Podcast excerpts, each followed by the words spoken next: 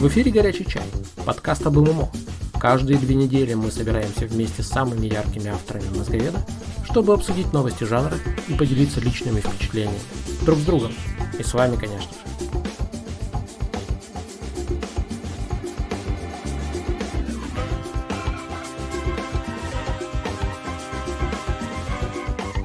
Будьте этим вечером с нами. Вместе всегда лучше.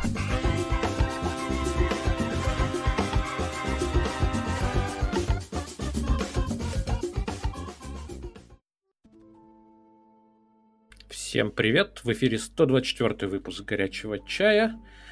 И, как всегда, у нас в эфире самые яркие мозговеды. На фоне играет музыка из Occupy White Walls. Мы просыпаемся потихоньку, выходим из новогодней спячки, поэтому у меня будет ко всем вопрос, связанный с этими выходными, праздниками. Привет, Рикитал. Привет. Для тебя после новогодние праздники это время игр, время общения с, э, ну не знаю, с родственниками, с друзьями или и то, и другое? Как, как они у тебя прошли в этот раз? А, ну, в этот раз я решила, что не буду никаких себе целей на новогодние праздники ставить, никаких там задач, планов, походов, поэтому я просто, а, по крайней мере, первую неделю целиком играла в то, что хотела, и не чувствовала никаких угрызений совести.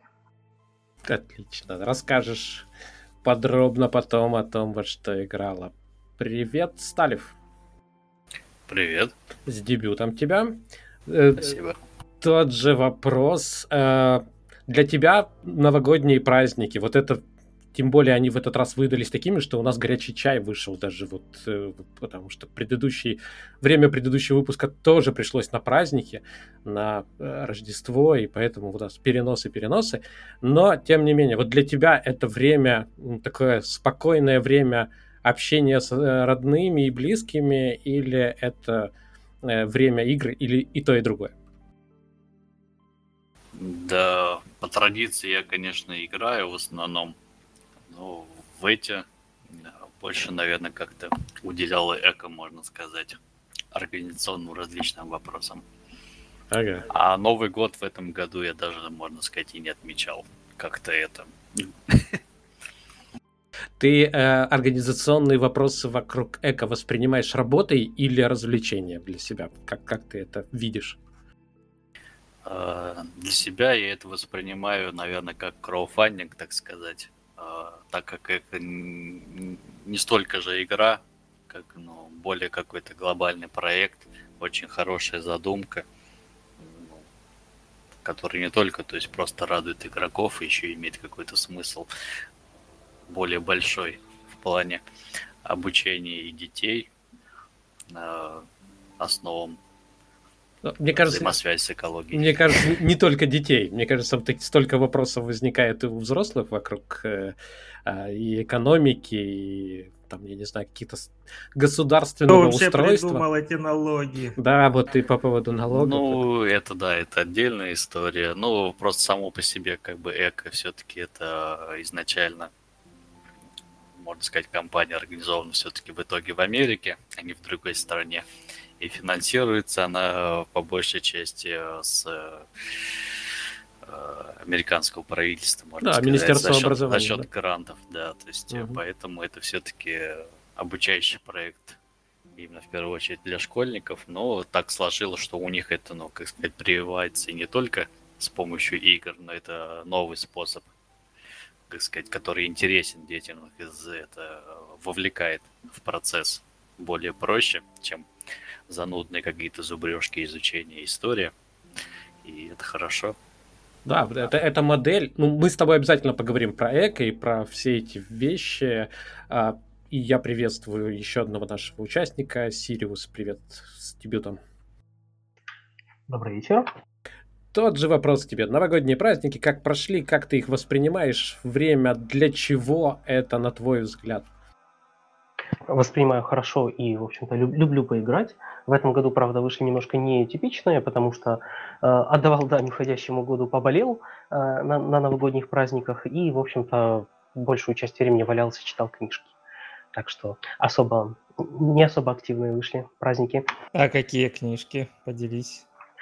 По большей части фэнтези. Ну, например. Э, например, э, есть э, сказание Микханского пограничья, неплохая книжка, точнее цикл книжек. Угу. Хорошо. Ну и вот вы слышите, что помогает мне вести этот эфир, как и все предыдущие. Траст, привет, Траст. Привет. Смотрите, я предлагаю хотя мы у нас формально написано с 9 декабря по 19 января, мы итоги подводим, потому что у нас последний выпуск был итоговый за весь год, мы вспоминали все, что было за весь год, и, в общем, там, локальным новостям не очень много внимания уделяли. Но я все-таки предлагаю, чтобы мы так очень далеко не убегали. Если у кого-то будет желание поговорить о чем-то, что происходило в декабре, пожалуйста, я с удовольствием.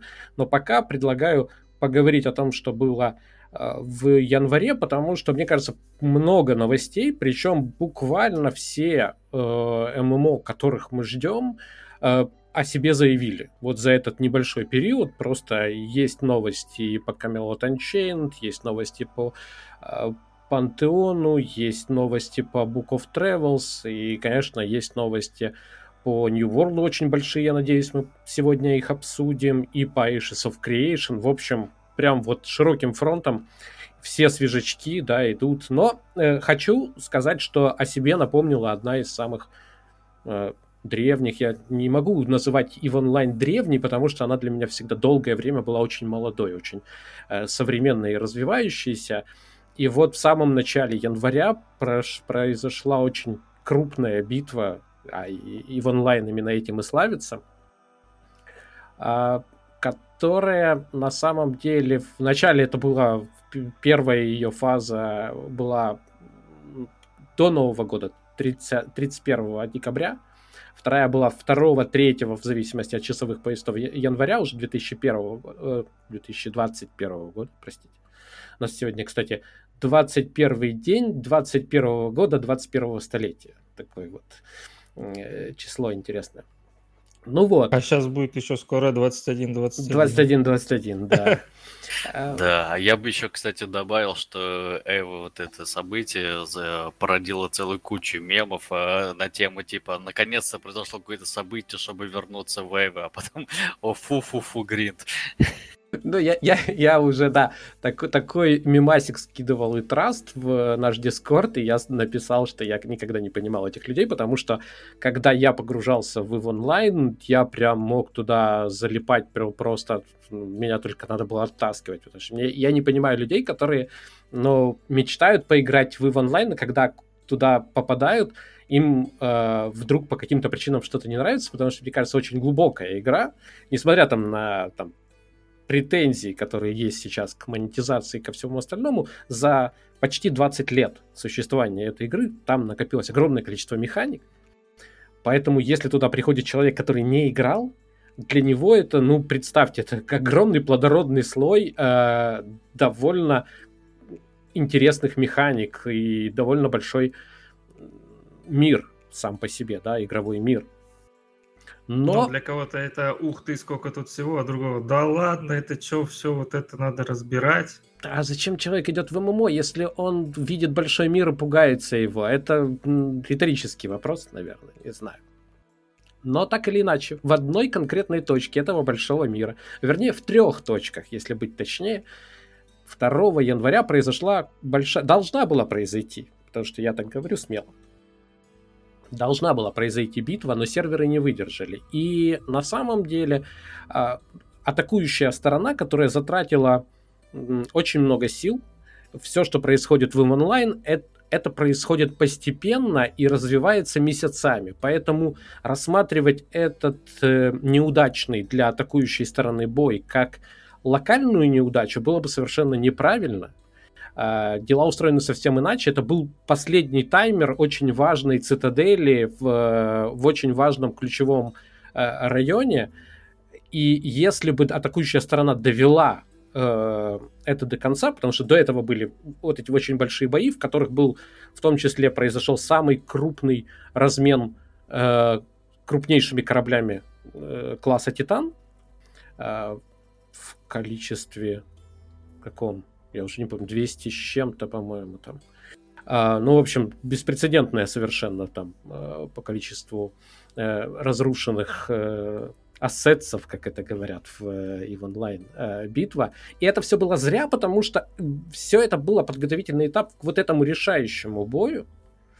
И этот решающий бой не состоялся. Не состоялся он потому, что мы в том числе переводили DevBlog, где разработчики объясняли, что в этот момент собралось в трех точках э, большого мира, собралось 30% онлайна э, всего мира. Ну и, в общем, серверы не выдержали. И здесь, э, конечно, есть романтическая трактовка этих событий. А в духе, что вот, э, по-моему, полигон, на полигоне написали, что EVE Online э, упала под тяжестью собственно... Не то, что упала, ну, их амбиции, э, вот все, что они хорошего сделали, сыграли против них, и самим разработчикам и в онлайн это понравилось. Я же, мне же кажется, что это все-таки э, игровой сервис, который не справился, и игровая концепция, которая не справилась.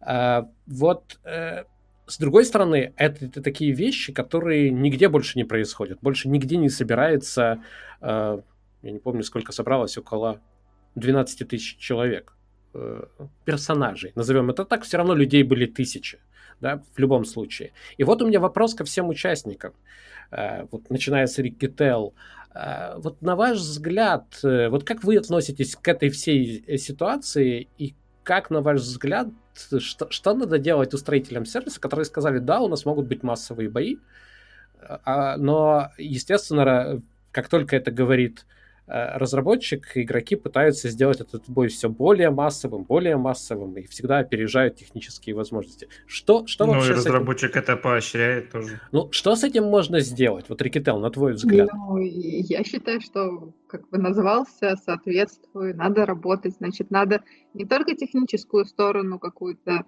э, подтягивать, да, под те объемы, которые у тебя есть, но какие-то организационные, значит, решения принимать, потому что ну, честно говоря, я в этой ситуации никакой романтики не вижу. Это какие-то ну, зафейленные сражения, люди готовились, э, тратили на это огромное количество времени и сил. Ну, как бы, и, и что?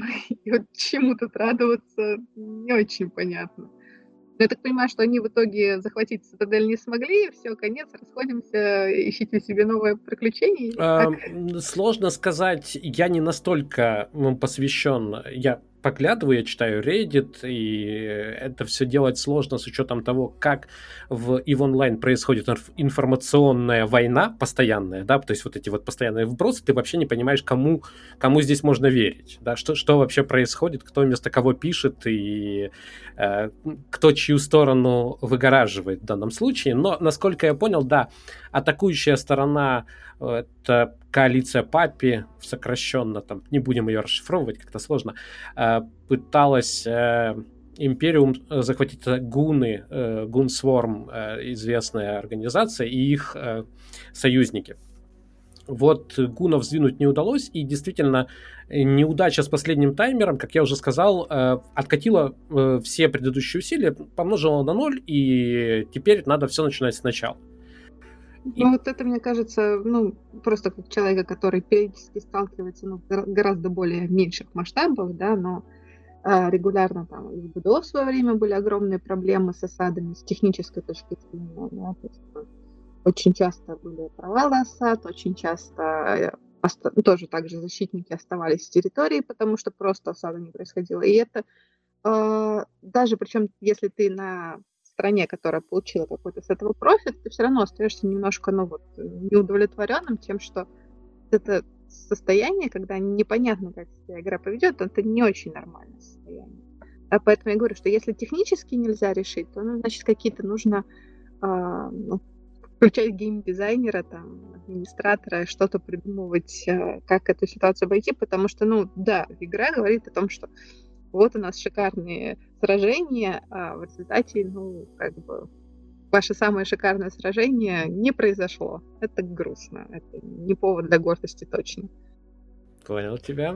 Ну и да, э, очень сильно это подкосило э, настроение атакующей стороны. Э, это была очень масштабная война, и как я написал уже, э, в принципе, она была...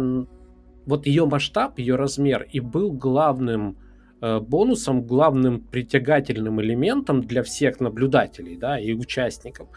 И то, что сейчас вышло мол, поумерьте свои аппетиты, не надо приходить в количестве 12 тысяч человек, оно, в принципе, довольно сильно обломало всех, потому что ну, обратно уже сложно свои желания, то есть уже собрались 12 тысяч человек. Да? Это, это, конечно, с организационной точки зрения потрясающее событие, но вот... Э, а теперь кому-то придется уйти.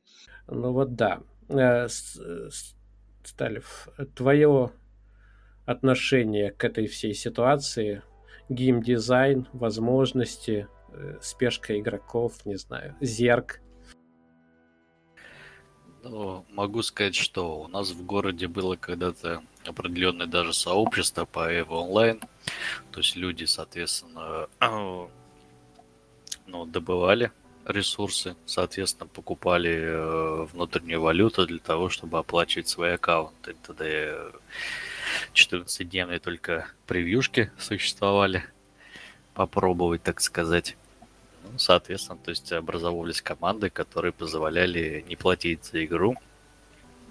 И, собственно, играли. То есть у меня вот один друг прям плотно так в компании занимался. То есть вот, ну,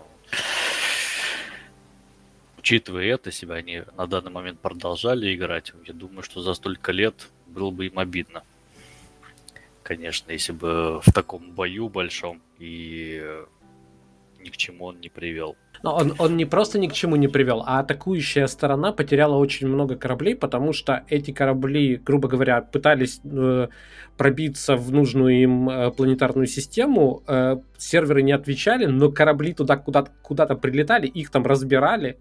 То есть там, в принципе, еще атакующая сторона понесла очень большие потери, к сожалению. Материально, естественно. Вот. Ну, а ты как считаешь, э, вот что должен делать разработчик в этом случае? Вот открытый мир. Э, вот ты не можешь сказать «не приходите», у тебя нет инстансов, ты не можешь сказать э, «не собирайтесь здесь». Такая концепция. Люди берут и собираются, вот 12 тысяч человек. Что надо делать разработчику? Ну, в данном случае я вижу только одну, это какую возможность у разработчиков это распределенные серверы, так называемые, то есть увеличивать количество вычислительной мощности. То есть ну, игроки э, физически находясь на разных серверах э, присутствуют в одной системе. То есть это только повышением, э, соответственно, вычислительной мощности. Других вариантов нет. То есть а это затраты для разработчика.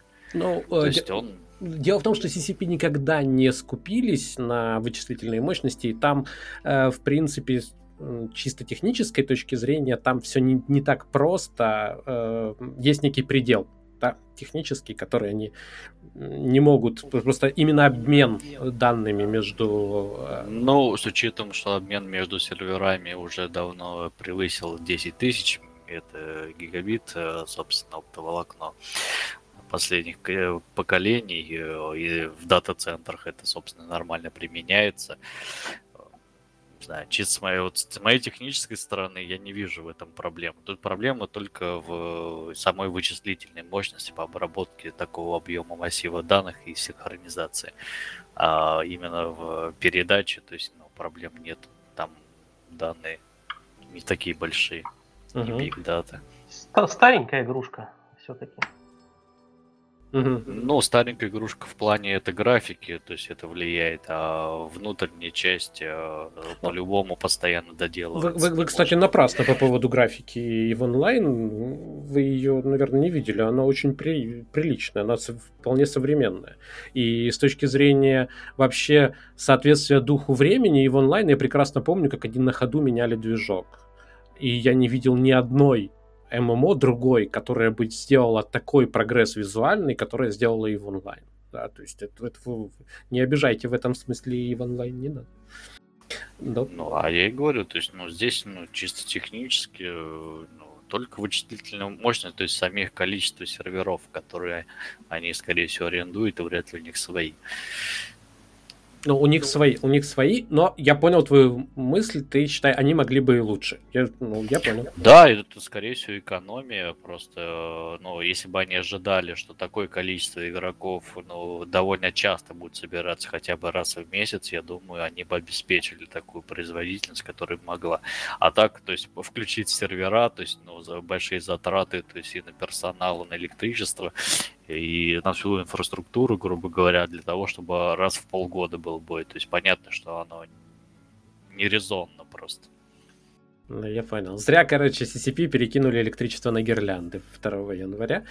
А, Сириус, твое мнение по, по поводу во всей этой ситуации? Повторяться не буду, ты понял смысл, да? Я считаю, что вообще это очень классно, когда эм, в твоей игре э, собирается 12 тысяч человек на какой-то ивент, э, то есть и, в общем-то, про э, битвы в EVE Online э, даже делают какие-то заметки в неигровых новостях, э, э и, собственно, это привлекает других людей, э, и это, можно сказать, визитная карточка игры, какие-то массовые события. А, конечно, то, что у них в этот раз э, не вышло, это грустненько.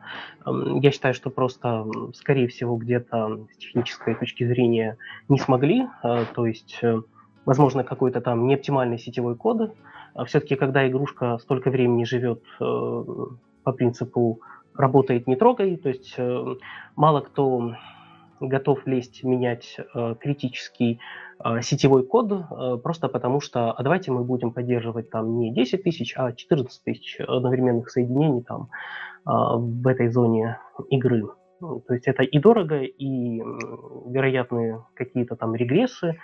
Так что, скорее всего, если бы да, старались лучше, то, возможно, было бы с этим по-другому. Хорошо, я понял. Я, я так и порываюсь снова броситься защищать его онлайн и говорить, что они два раза делали э, довольно серьезную ревизию серверного кода, но я согласен с тем, что, наверное, можно было бы лучше. А, хорошо, я думаю, мы постепенно будем рассказывать о новостях, которые произошли за эти... Сколько уже? Три недели, да, наверное? А пока мы послушаем... Я думал, ты у меня спросишь еще. У тебя? Ну хорошо, у тебя есть... Давай. Да, я думаю, что на самом деле они не первый раз уже э, бьются с э, вот этой проблемой, да, когда люди сталкиваются. То есть они придумали какой-то костыль, да. Time dilation, вот, да. Time dilation, да. Но при этом он не решает до конца проблемы. Вот. И видя то, что происходит, я считаю, что они должны были э, думать и изобретать какие-то другие варианты. То есть, например, так э, сделать, чтобы э, люди не были сосредоточены в одной системе там или как-то, то есть как-то обеспечить, ну, переделать механику таким образом, чтобы это была более распределенная осада, да, то есть, допустим, как есть какой-то центральный форт, но чтобы к нему подобраться, тебе нужно держать под контролем там или захватить там более мелкие форты на периферии. Юмор в том, в что, юмор в том, что так и было. Да, то есть последняя ревизия, наверное, предпоследняя, потом они меняли это. Там же надо было э, командные пункты захватывать в разных, причем в разных системах. Но я не знаю, как сейчас, э, все равно все сосредоточилось на том, что давайте соберемся в одном месте и помашемся да. И облажаемся. Вот, как- как-то так. То есть, э, опять же, нельзя сказать, что они не предпринимали этих усилий даже на, на уровне геймдизайна, но, к сожалению, вот такие. А вот у меня к тебе вопрос, раз ты вызвался. А что с компенсациями? Потому что многие говорят, ну, ребята, ну, если вы ложанули, а мы потеряли тут кучу титанов, то, может быть, вы как-то нам вернете на наше потраченное время и усилия? На что э, CCP говорит, нет, мы никогда этим не занимаемся, потому что таким образом мы создаем прецедент, и если мы хоть одному вернем, это будет бесконечное. Вот вы тому вернули, а мне не возвращаете. Вот на твой взгляд, что должны были в э, плане компенсации сделать разработчики? Ну, я считаю, что они все равно должны были какие-то компенсации предусмотреть. Вот, но а, при этом а, обговорить то, что это а, разовая штука, конкретно связанная с определенным событием, да, в котором они допустили промах. Вот. И точно так же сказать, что мы вот, да, сейчас изучаем, мы думаем, как исправить эту механику, в общем, и вы, ребята, там, не собирайтесь такой толпой, пока мы не придумаем, как подобные штуки предотвратить. Но, но ты представляешь, что происходит? Да, да, Стальф.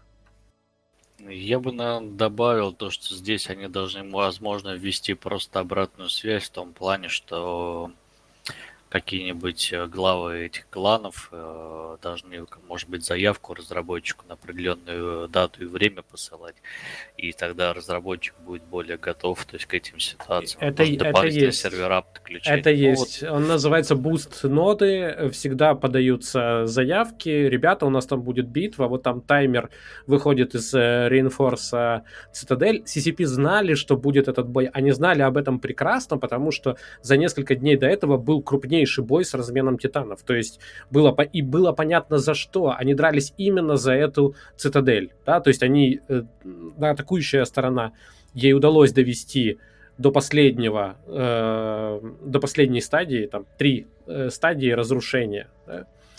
И вот 2 января был решающий бой. То есть CCP все прекрасно знали, там даже заявок не надо было писать. В принципе, это было понятно, что будет прям решительный бой, да, как там. Мне кажется, просто у защитников там засланный казачок серверный CCP сидит. А... Ну, так, и, так нападающие говорят в основном, да. Ну, надо было, надо было объявить карантин, все сидим по своим планетам. Да, да, да. Ну, может быть. Хорошо. Да, в GTA очень это развитый это, э, миф, что когда ты приходишь на РП сервера на различные, то в админах всегда, то есть э, те, кто сливает информацию, сидят. Ага.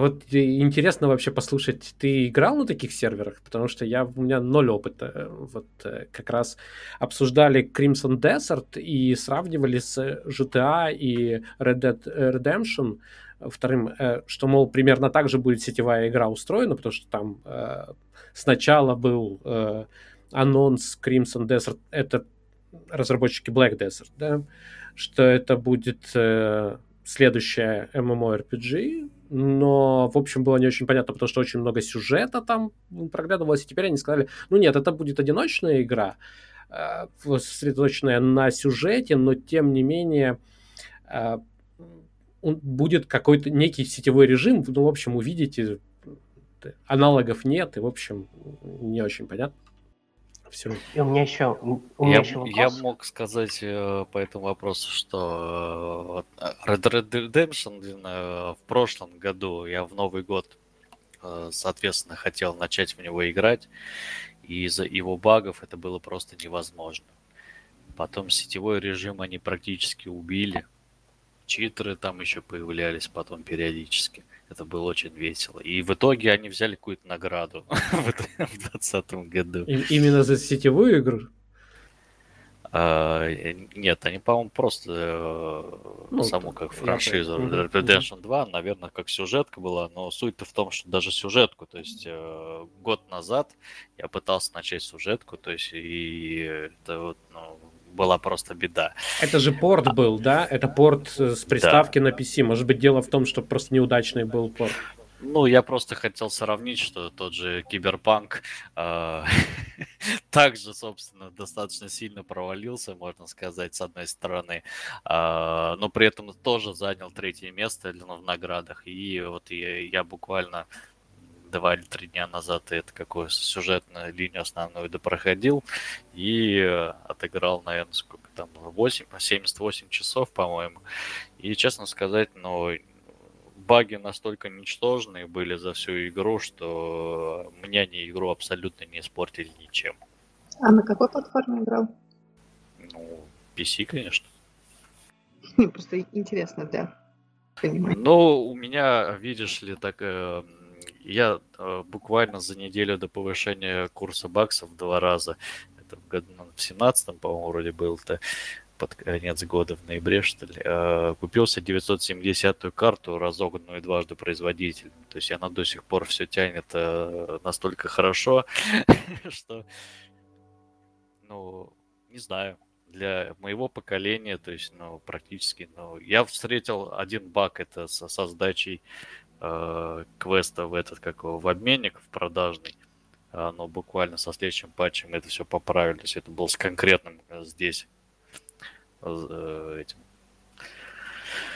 Стал патч, патч вопросик. Э, вот э, я вот в первый раз услышал от Атрона только что, что GTA это оказывается сетевая игра с какими-то серверами. Вот э, можешь поподробнее рассказать немножко? Потому что в моем представлении GTA это сингловая игрушка, где ты бегаешь по городу и там угоняешь машину.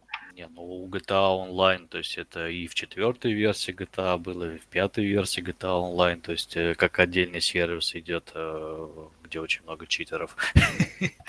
А, соответственно, а, и э, как у Киберпанка тоже будет свой режим. Ну, сомневаюсь, что через год, но тоже будет. А, собственно, на движке GTA есть модификация, так называемая, это как у Rage мультиплеерный. И на нем делают э, очень э, различные модификации, в том числе и RP-сервера.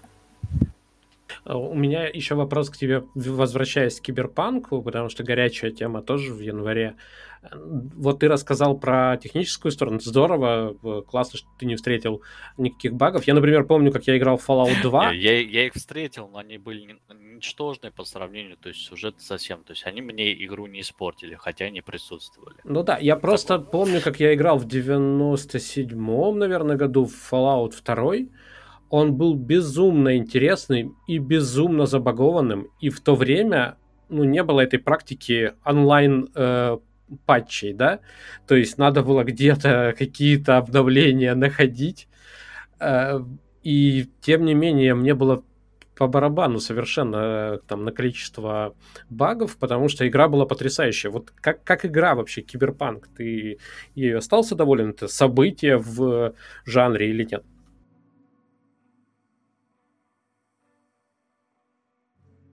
Сталев, ты с нами?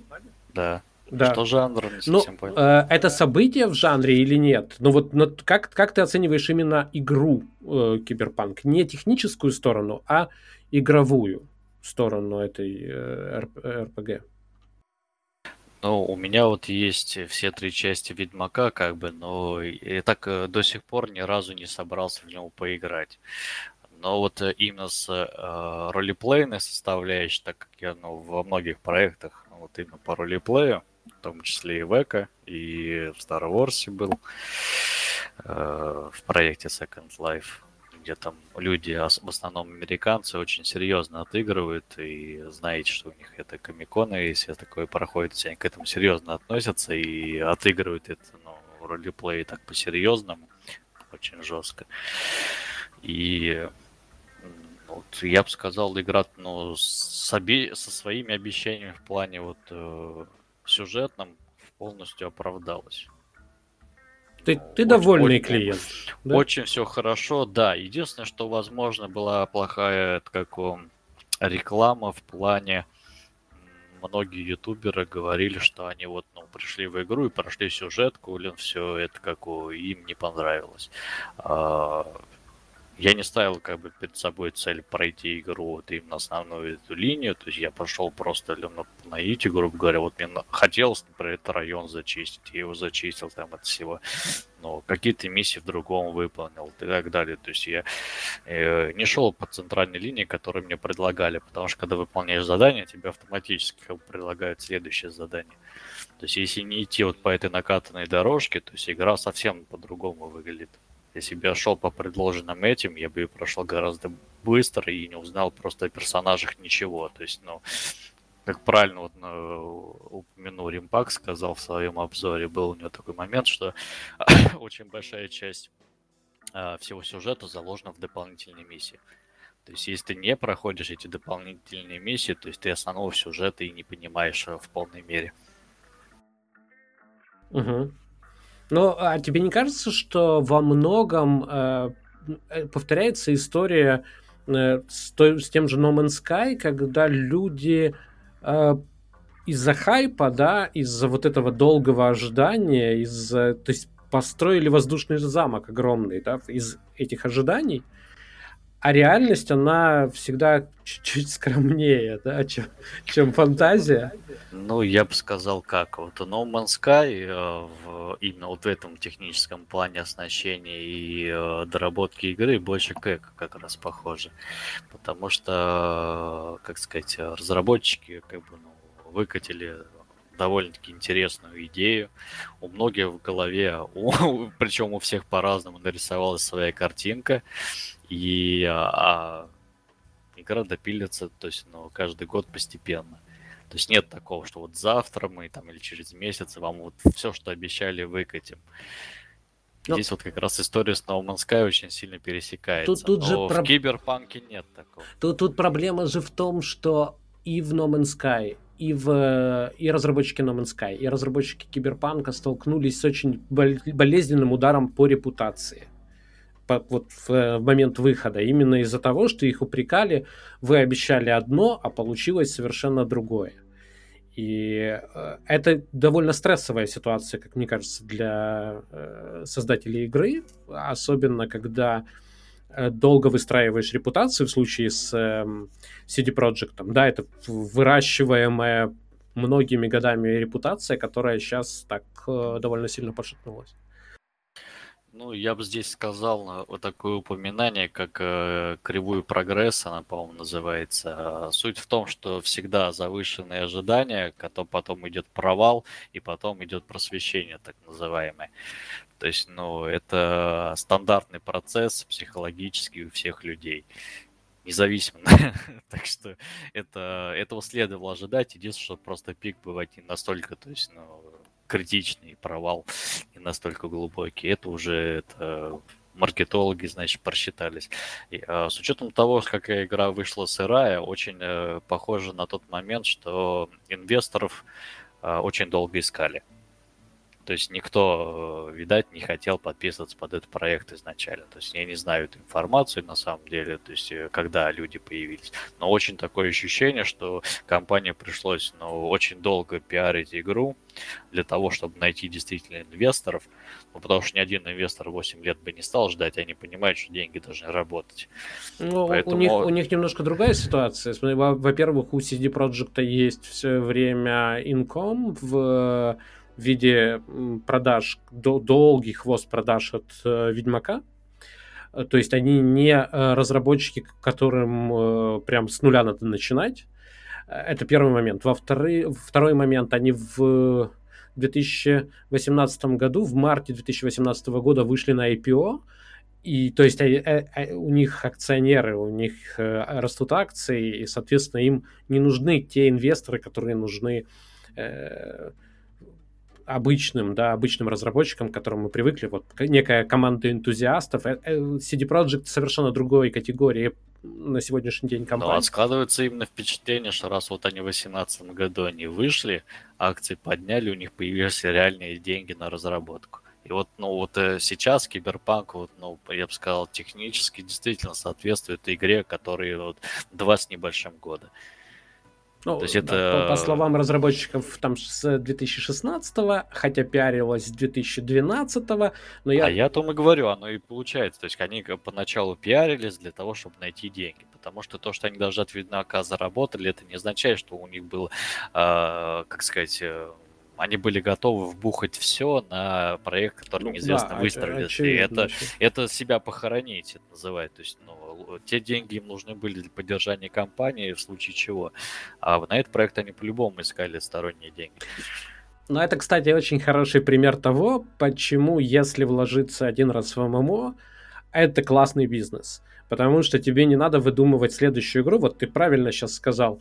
А, с одной стороны, да, они боятся вложить все в следующую игру, непонятно, выстрелит или не выстрелит, а с другой стороны, ну, простите, продажи Ведьмака тают, ну, его уже все, кто хотел, купил. Надо делать новую игру. Это вот эта проблема любого... Так это дополнительная стимуляция, не тратить свои деньги. Да, да, ну просто если ты делаешь ММОшку, ты с такой проблемой не сталкиваешься, вот как CCP, к примеру, которые в течение 15 лет просто из стартапа превратились в компанию, которая экспериментировала, пыталась там делать и шутеры, и другое ММО, то есть вынимала просто деньги постоянно из вот этого э, печатного станка, да, которым был э, и в онлайн. Конечно, не такой печатный станок, как у Blizzard, но тем не менее. Да, Сириус, ты хотел. А, да, у CD Projekt есть еще один стабильный источник прибыли, это Good Old Games, альтернатива Steam. А, конечно же, не такая большая популярная, но тем не менее тоже. Ну, кстати, да. А, да. Угу. Это хорошо, что ты напомнил, да. Это важный момент. Ну, э, в любом случае... Э, Но там схема немножко другая. Надо не забывать, все вот э, очень часто Steam хает за то, что они 30% себе забирают. Ну, даже вот на примере Эко могу сказать, то есть а, вот в 2020 году 4 раза Эко было со скидкой. А, нет разработчика, скидку давал Steam. То есть, соответственно, разработчику полная сумма перечислялась, то есть так компенсацию давал Steam. Откуда он берет? Из тех же денег, которые то есть, он изначально собирает. А потом второй момент. А, эко стоит в России, грубо говоря, 6 баксов. Настоящая цена, если покупает на сайте разработчика, 30. Но это, это нормально, это региональные цены. Ну, это региональные Нет, я просто к тому, что постоянно вот, ну, площадки хает, но я к тому, что ГОК тоже деньги э, не гребет лопатой. То есть эти деньги, которые они собирают, они тратятся на самый пиар в первую очередь. Но, то есть это не то. маленьким совочком гребет. Да, ну, ну и не бедствуют они. Ну, то есть э, тут... Э... Ну, они не бедствуют, но им нужно поддерживать свой сервис, да, э, персонал, содержать сервера и, соответственно, еще и игры продвигать, и продавать, и купоны давать. То есть, ну, это все тоже деньги. Хорошо. И мы сейчас сделаем следующим образом. Мы сейчас поговорим с Рикки Телл а, о, о том, во что ты играл, а ты нам расскажешь, где ты пропадаешь. Потом мы поговорим с ребятами. У нас обычная традиционная рубрика «Как ты докатился до жизни» такой. То есть ребята расскажут, как дебютанты, о том, как пришли в ММО, что, что важно. И потом уже, когда я пойму, что для кого важно, мы поговорим о новостях, э, если успеем. Да, или я там буду делать какие-то вкрапления. Рикител, ну вот что, что, что, как? Мне очень стыдно. Нет, вот, стоп, стоп, нет. Я тебя очень прошу. Самое страшное, что может быть в э, сетевых играх, это когда люди испытывают э, ну, некие обязательства перед другими людьми и куда-то приходят не потому, что они хотят, а потому что им надо. То есть это превращается в некую вторую работу. Поэтому перестань, пожалуйста, я пошутил. Ты сейчас эко про это, прям вот. точно. Ну нет, я... Да, да, Рикетел про эко и говорит. Да, я, в общем, а, на новогодних этих праздниках решила ну, даже не то, что решила, просто так получилось. У меня моя ребята, с которыми я играю, а, они собрались на какую-то очередную приватку по линейке, а, сказали в категоричном тоне, что они меня с собой не позовут. Вот, потом, правда, как я понимаю, немножко об этом пожалели, но я сказала, окей, не очень-то и хотелось. Вот, потому что я поняла, что в некоторых ситуациях действительно э, игры с гриндом, таким каким-то дол- долгой раскачкой, они интересные, но они интересны только в том случае, если тебе нравится геймплей. Вот, соответственно, если по какой-то причине он не цепляет, то, соответственно, как бы делать там нечего. Вот, и, соответственно, я осталась так немножко одна.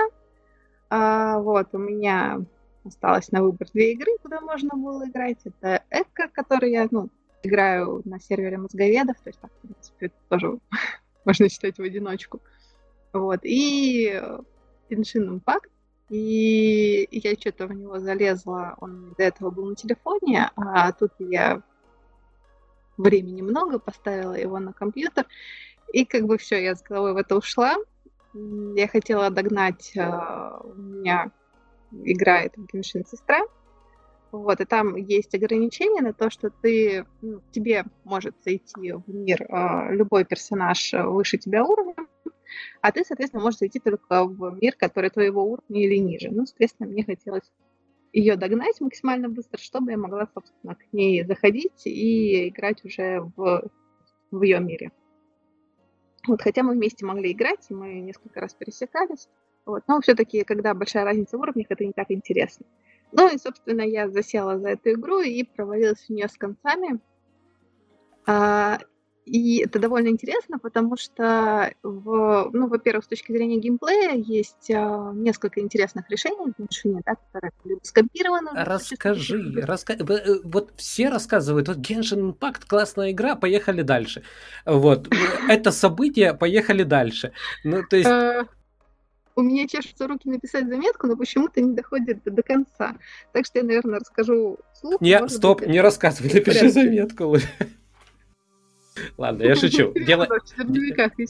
Но я, наверное, основные мысли скажу, что а, чем эта игра похожа на ММО. Ну, во-первых, э, сама концепция кооператива, да, на четырех человек, когда ты можешь там охотиться на боссов, э, ну, как охотиться, просто убивать боссов, там, либо ходить в какие-то данжи, она очень близка к э, классическим паркам, да, то есть там взять ту же Терру, на самом деле в открытом мире там проходило, происходило очень мало чего интересного, да, то есть вся основная движуха была именно на каких-то этих вот площадках аттракционных, да, там, либо на рынках, либо вот в данжах, подземельях, там. Потом ввели еще фракционные территории, где тоже было интересно меситься, а сам по себе мир был довольно мертвым. То есть в этом плане тут как бы общего мира нету, но есть вот возможность а, своей группой или не своей группой, а со случайными э, игроками, а, в общем, чем-то таким заняться, аттракциончиком. Вот. Причем даже в определенной степени разработчики хоть и стараются оставить вот возможность играть в одиночку, но периодически так вот попинывают в сторону совместного геймплея, подсовывают там, вот он совместное испытание, найдите кого-нибудь, чтобы поиграть. Так, вот, а находки, находки в чем? То потому что сейчас ты, мне кажется, провела параллели, что, ну, да, это как да, в парке. Нет, я просто сейчас uh-huh, говорю, uh-huh. что вот чем она похожа на ММО. И второй момент это то, что игра именно рассчитана на очень а, долгую игру. То есть здесь нету того, что, ну, как тот же Киберпанк, где ты отыграл свои 80 часов, но и, в принципе, как бы свободен. Там, жди выхода DLC-шки какой-нибудь. Вот. Здесь э, концепция именно в том, чтобы максимально надорого задержать человека в игре. То есть и все, что как бы делается в игре, большая часть решений, она именно э, заточена на то, чтобы как можно дольше тебя удерживать. Э, и, соответственно, и вот эти вот э, способы удержания, они очень похожи на то, что происходит вот в, в большинстве ММО, в которые вот я в последнее время играла. Да, тот же самый э, архипас в Архейдже, да, то есть здесь он тоже, в принципе, в каком-то виде существует, но он более прозрачный, более понятный для меня, да.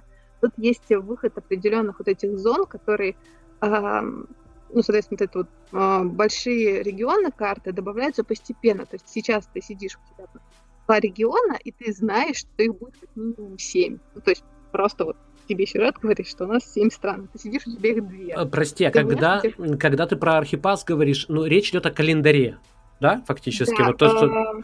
Календарь наград, да? Календарь наград, постоянно сменяющиеся ивенты. То есть э, каждый ивент — это какая-то активность, ну, чаще всего уникальная, да, то есть она отличается от того, что было раньше, она отличается от основного геймплея игры, и она занимает тебя где-то ну, на неделю, полторы, там, две, в зависимости от ивента. Ну, на, например, это... просто интересно, это прям... А, ну, например, а, один из последних ивентов был а, поиск сокровищ.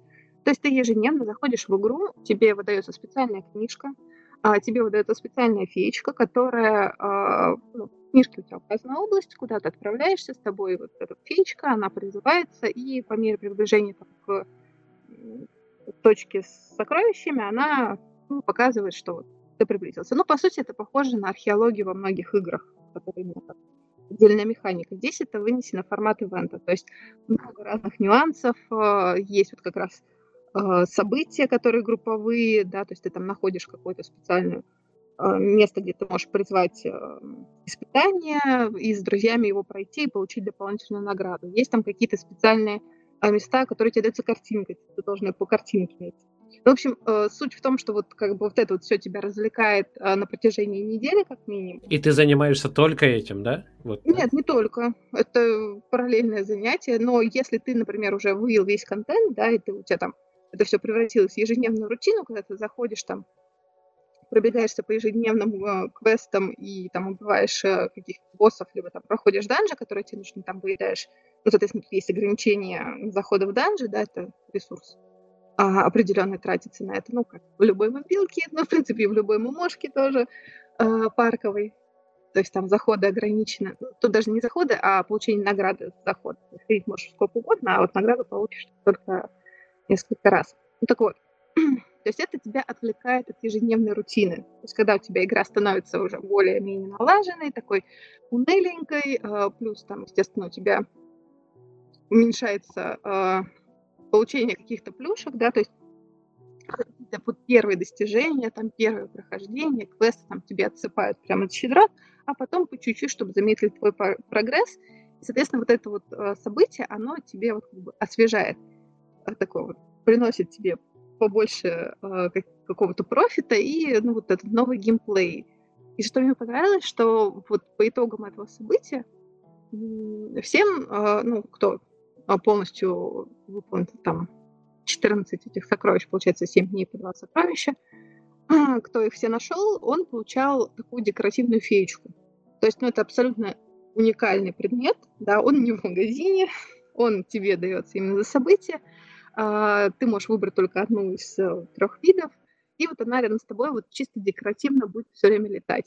И, я не, не знаю, но мне почему-то это безумно нравится, что коллекционирование, вот да?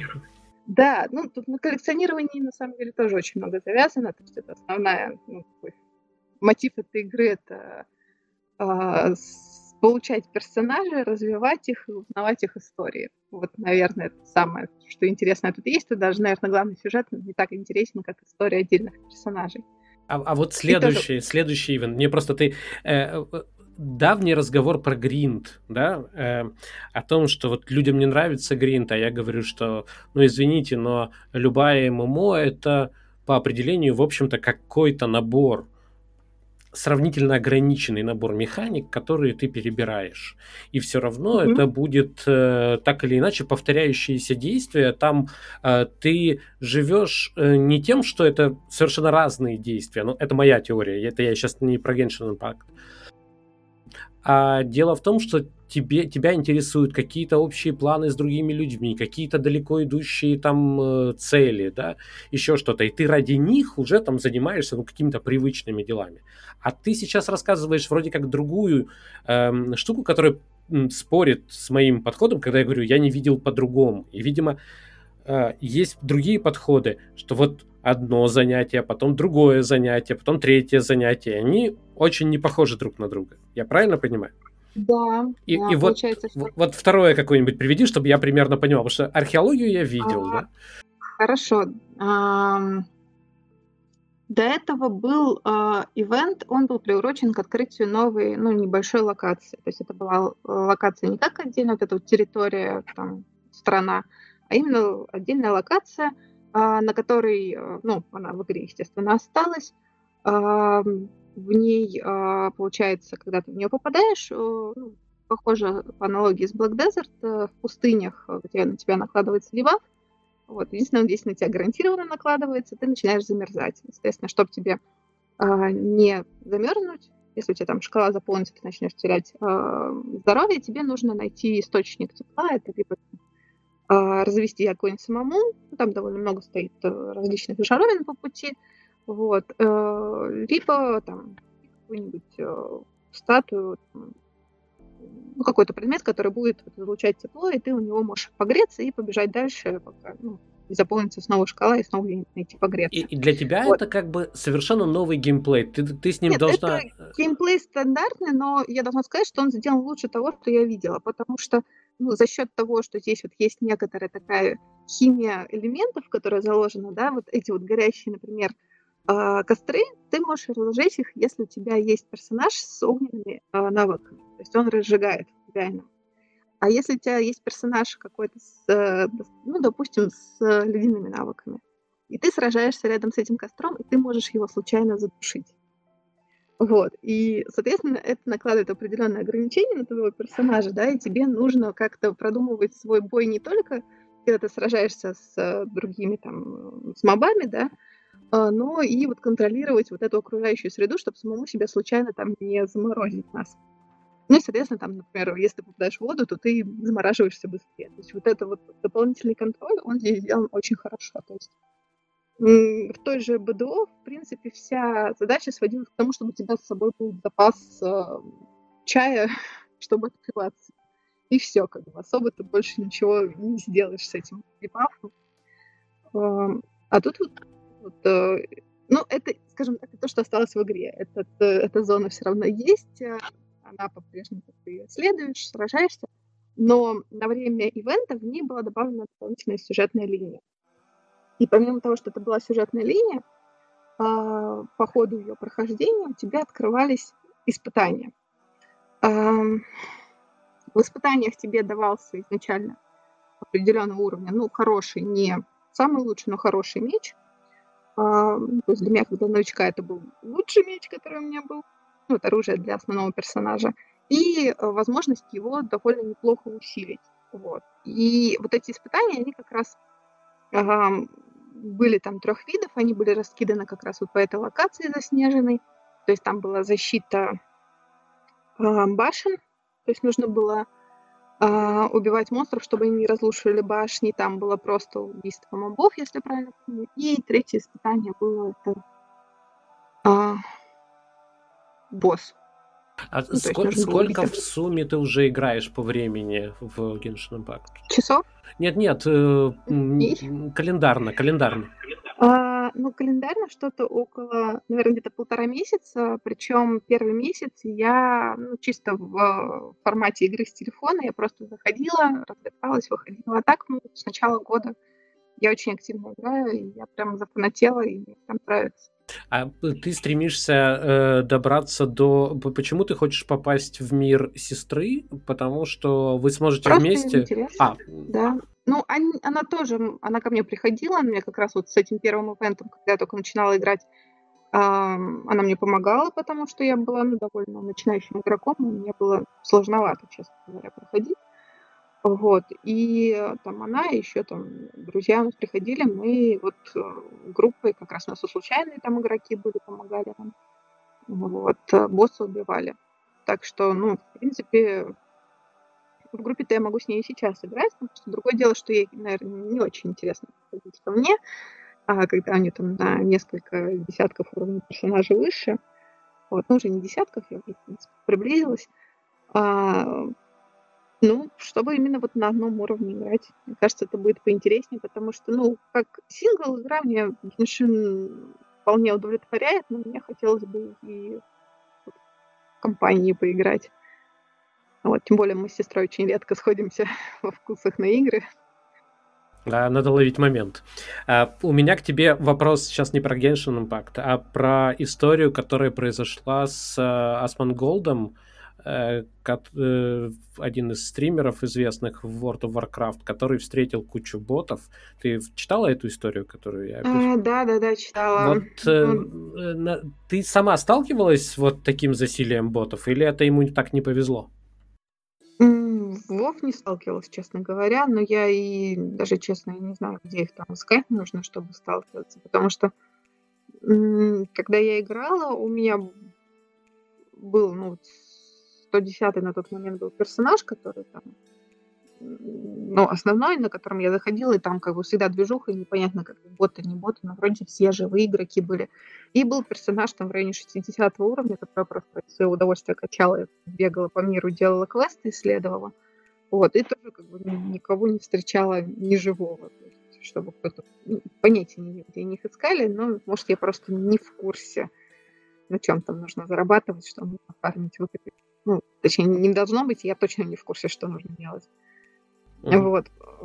У меня, ну, были ситуации в других играх, когда да, ты встречаешь ботов, это всегда неприятно. И, наверное, кстати, э, на моей памяти возможность э, ПК в игре это всегда был аргумент, э, типа, что если в игре можно включить ПК, то можно убить бота. Это типа здорово и полезно. А разве, разве э, не лучше нажать на специальную кнопку, чтобы прибыл гейммастер? Как-то вот нет этого доверия, что репорты доходят куда надо. Не, не прилетит вдруг волшебник, да, в голубом вертолете. Да, и у нас была в свое время история в Терре мы играли.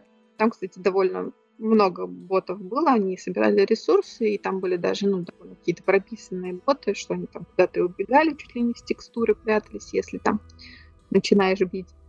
Вот. И в свое время решили издатели, в общем, они а, каким-то образом смогли вычислить, кто пользуется ну, там, то ли кликером, то ли какой-то определенной программой, они там а, определили игроков, кто фармил ресурсы и кто получал их, ну, то есть кому их передавали. И всех забо- забанили. Черт возьми. Ну, значит, и... значит, могут. Собственно, забанили всех, и оказалось, что это чуть ли не пол сервера, потому что это реально было очень много игроков. То есть топовый клан, один из самых топовых э, кланов весь в бан улетел. Мы, конечно, злорадствовали знатно, потому что люди куда не самые приятные. Вот. Ну и у нас в клане, наверное, треть игроков ушла в бан, причем там а, ну, была одна из девушек, я такая говорю, ну ты точно это не делаешь, ну, ну, я знаю тебя, ты не ставишь. Она говорит, ну, мне передали, попросили там эти вот э, итемы ценные, да, ради которых все, собственно, и делалось, что я, я их передавала там с персонажа на персонажа, даже ну, ничего с этого не поимела. Но... В общем-то, было феерично. Два дня людей придержали в бане, а потом, ну, все-таки разбанили, сказали, типа, это последний раз, когда мы вас прощаем.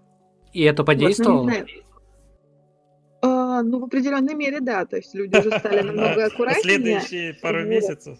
А, и, ну, я не знаю, думаю, что не всех это урезонило, конечно, но там потом уже были ну, ежемесячные, по-моему, отчеты, собственно, где представлялся список ников, забанили.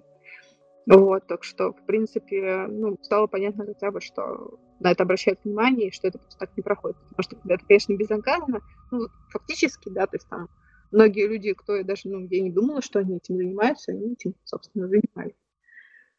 Вот. И, в принципе, можно было и попасть под раздачу вообще не подозревая ни о чем таком.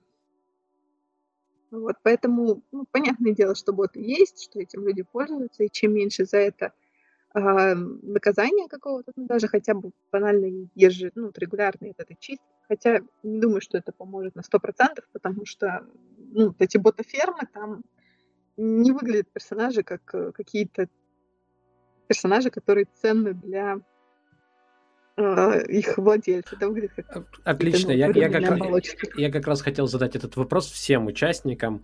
Вот, и есть это мнение, с которым невозможно спорить. Не то, что сложно, невозможно спорить. На 100% невозможно победить ботов и РМТ. Невозможно. А, кто-то как-то будет все равно пытаться это делать, и э, тем не менее, вопрос ко всем. Ну, эта война оправдана или нет? Вот сама по себе. Э, при, при вот этих условиях, что, ну, как бы победить в ней, э, одержать победу, поставить флаг над полностью поверженным там противником невозможно. Трикитал, как ты считаешь? Ну, есть такое поверье, что в любой программе есть а, но в любом коде есть ошибки. Но как бы это же не означает, что их не надо исправлять.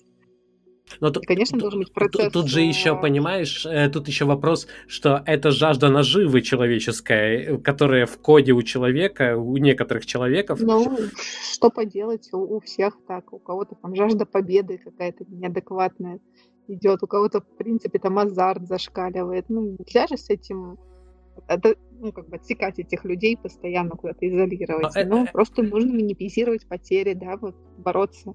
Но в... Не надо возглавлять это движение и становиться впереди всех РМТшеров и говорить, РМТшно только через... Э, это другой полюс. Это другой полюс. Просто часто говорят, ну, типа, там, ну, мы не можем с этим справиться, это все сложно, это невозможно, это Sisyphov труд и, и так далее. Э, и вопрос, мне кажется, что во многом это вопрос как я уже писал, э, вопрос количества, да, вот случаев, с которым человек сталкивается. Как, как, и стоит ли за, за это вести войну, и на, насколько усиленно, потому что, очевидно, это ресурсы компании. Очевидно.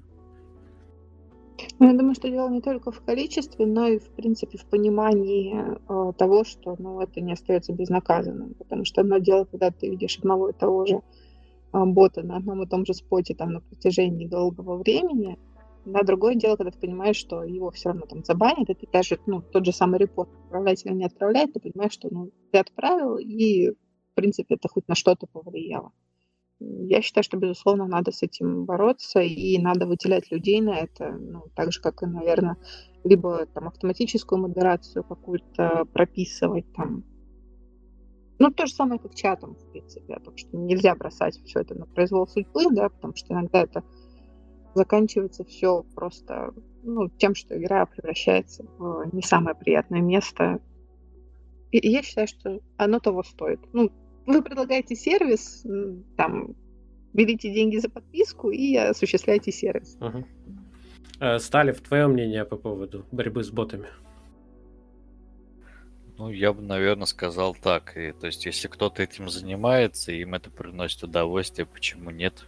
То есть они осознанно как бы тратят свое время и, возможно, и деньги для ну, получения просто ну, адренали... это, адреналина. Это нарушение, ну, это нарушение правил игры, да? Мы, ты же понимаешь, о чем речь. Ну, я понимаю, но делают они это для себя в первую очередь. Ну, все люди эгоисты же ну, какой вариант? То есть они делают это все равно для себя. То есть, а, ну, что должен делать устроитель сервиса? Мы же о нем говорим. Не, не о том, что там, ну, у человека могут быть любые там мысли по, по любому поводу. Что должен делать... Э, так э... если он победить не может, зачем э, с этим что-то делать разработчик? Ага. Он, он от этого ничего не теряет, то есть, ну, пускай пробует. А в каком смысле ничего не... Мы говорим о общем пространстве игровом, да, то есть есть люди, которые недовольны ботами, да, ну, речь, речь же не идет, я прекрасно понимаю, что если там человек в одиночной игре применяет чит, ну и пусть себе применяет, это же его игра, это он себе ее э, ломает, но если я занимаюсь, допустим, э, ну, допустим, в эко я в, занимаюсь э, какой-то деятельностью, и появляется бот, который 24 на 7 там что-то добывает, и просто мою сферу и эффективность, ценность моего труда просто сводит, ну, не на нет, но там от него, от эффективности 10% остается. Он же влияет на мою игру таким образом? Ну, в маленьком таком сообществе, естественно, влияет. В ММО это все-таки не так э, ощутимо. А, но убиваешь ты больше ботов в ММО, по сути, ну, больше зарабатываешь. Могу рассказать больше тратишь.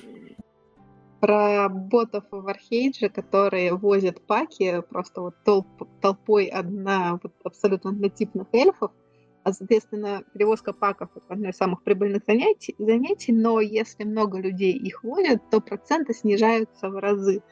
И, соответственно, профит э, стандартных паковозов просто вот убивается в нули. Ну, это сейчас реальная ситуация вот в том же Unchained.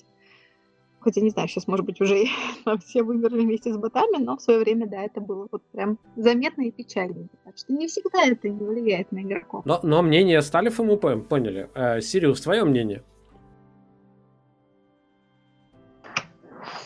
Мне кажется, что если разрешать ботов, то их надо встраивать э, в игру э, и делать э, игру вокруг ботов. То есть есть такие специальные игрушки, я сейчас э, так сходу не назову, там Тропика, э, вроде бы были еще какие-то именно варианты RPG игрушек. Ты мне сейчас, ты а... мне сейчас в сердце попал. Тропика моя любимая игра, это Indirect Control, это не бот, да, то есть это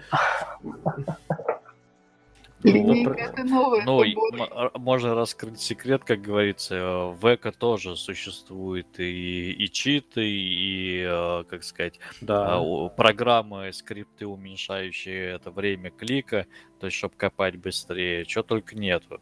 Ну, так это влияет на, на, на остальное? Это, это, это влияет, но это э, на стороне клиента, и с этим владелец сервера ничего сделать не сможет, даже захочет. Да, но если ты вы... Ладно, это мы сейчас идем в дебри. Э, Сириус, прости, продолжай. Так вот, если нет желания делать вот такую игрушку с интернет-контролем, то, конечно, надо с этим что-то делать, э, с ботами. Мириться с этим не надо. Может быть, на 100% не получится, но на 95% уже... У тебя, у тебя что-то шуршит в микрофоне. Э, может, за что-то цепляется сам микрофон. Раз-два. Ну, наверное, но все равно пока шуршит. Было так хорошо, все было без, без всяких шумов. Это на, на всякий случай я тебе говорю. Окей, я понял э, мысль. Э, давайте двигаться дальше, что время идет. Э, в общем, Рикетел, я так понимаю, весь январь прошел в Genshin Impact.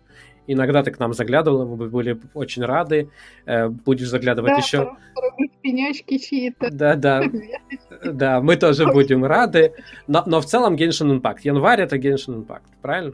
Да, Да, да. я понял. Ну, окей, движемся дальше. Небольшая, небольшая вставка. Мы в, в конце декабря, в самом конце декабря, 31 декабря был стрим, если не ошибаюсь, э, Ages of Creation. И затем была еще эм, важная такая реплика от э, идеолога Ages of Creation Стивена Шарифа по поводу бизнес-модели. Э, В стриме мы увидели, в принципе, уже первые очертания той, той альфа-версии, в которой будут главные механики, это очень важно. Да? Мы увидели, на каком расстоянии друг от друга находятся узлы, э, карта, э, хотя они там более плотно э, расположены, но тем не менее, хотя бы принципиально мы увидели. Э, Можем что-то прикинуть и сможем это наблюдать в апреле, если все будет хорошо. Да, там будет уже большой месячный альфа-тест такой э, нормальный. Пока мы смотрим только стримы. В общем, уже что-то созревает в э, такое осязаемое в of Creation.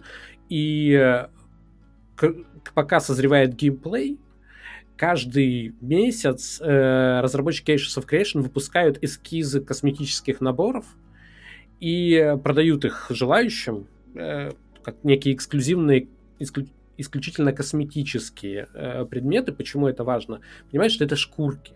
Э, э, Их концепция такая, что вам надо что-то вот, э, допустим, построили вы дом, на своем фригольде, а можно на него натянуть шкурку, вот эту косметическую, он изменит внешний вид, но дом построить придется. То есть это м, торговля не домами какими-то, да, а именно внешним видом. Ну, собственно, как в пое, да? А, ну, наверное, да. Вот.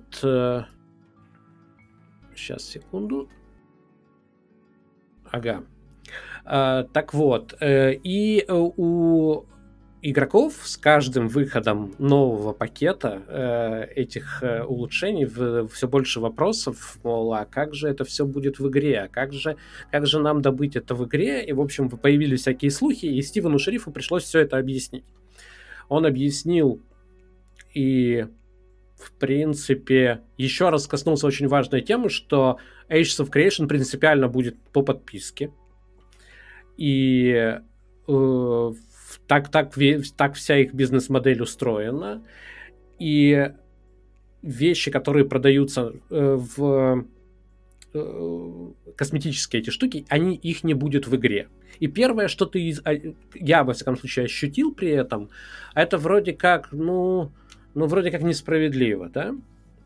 Вроде как мы привыкли, что нас всегда уговаривают, э, в- вот смотрите, то, что есть в магазине, вы можете заработать э, игровым путем, да, добиться этого игровым путем. Мне это очень не нравится, э, такая э, постановка вопроса, потому что на самом деле это означает, что на, э, вам не надо это ничего зарабатывать игровым путем, можно купить за довольно скромные деньги и не устраивать никаких, никакой э, игровой активности. Мне понравилось в итоге, вот как ни странно, что Стивен Шариф провел черту. Он сказал, у нас будут косметические предметы, которые можно, доби- которые можно достать, эпические, легендарные, легендарные он их назвал, которые можно достать только в э, игровым путем, и они никогда не появятся в магазине, потому что мы понимаем, что как только они появятся в магазине, они тут же потеряют свою ценность с игровой точки зрения. И в целом, хотя я не поддерживаю торговлю косметическими предметами, я считаю, что это пласт геймплея, который просто вы, вынимается, и там пласт целей, вернее, да, который вынимается из игры, вот эта черта, которую провели, э, провел идеолог, да, в первую очередь, э, это ММО, она мне, в принципе, понравилась. И это хорошая новость, как мне кажется, что нет вот этих э, серой зоны, что есть четко проведенная грань, и э, вещи, которые продаются, никогда их нельзя будет э, получить в игре, и наоборот, вещи, которые э, продаю, можно достать игровым путем, их никогда нельзя будет купить.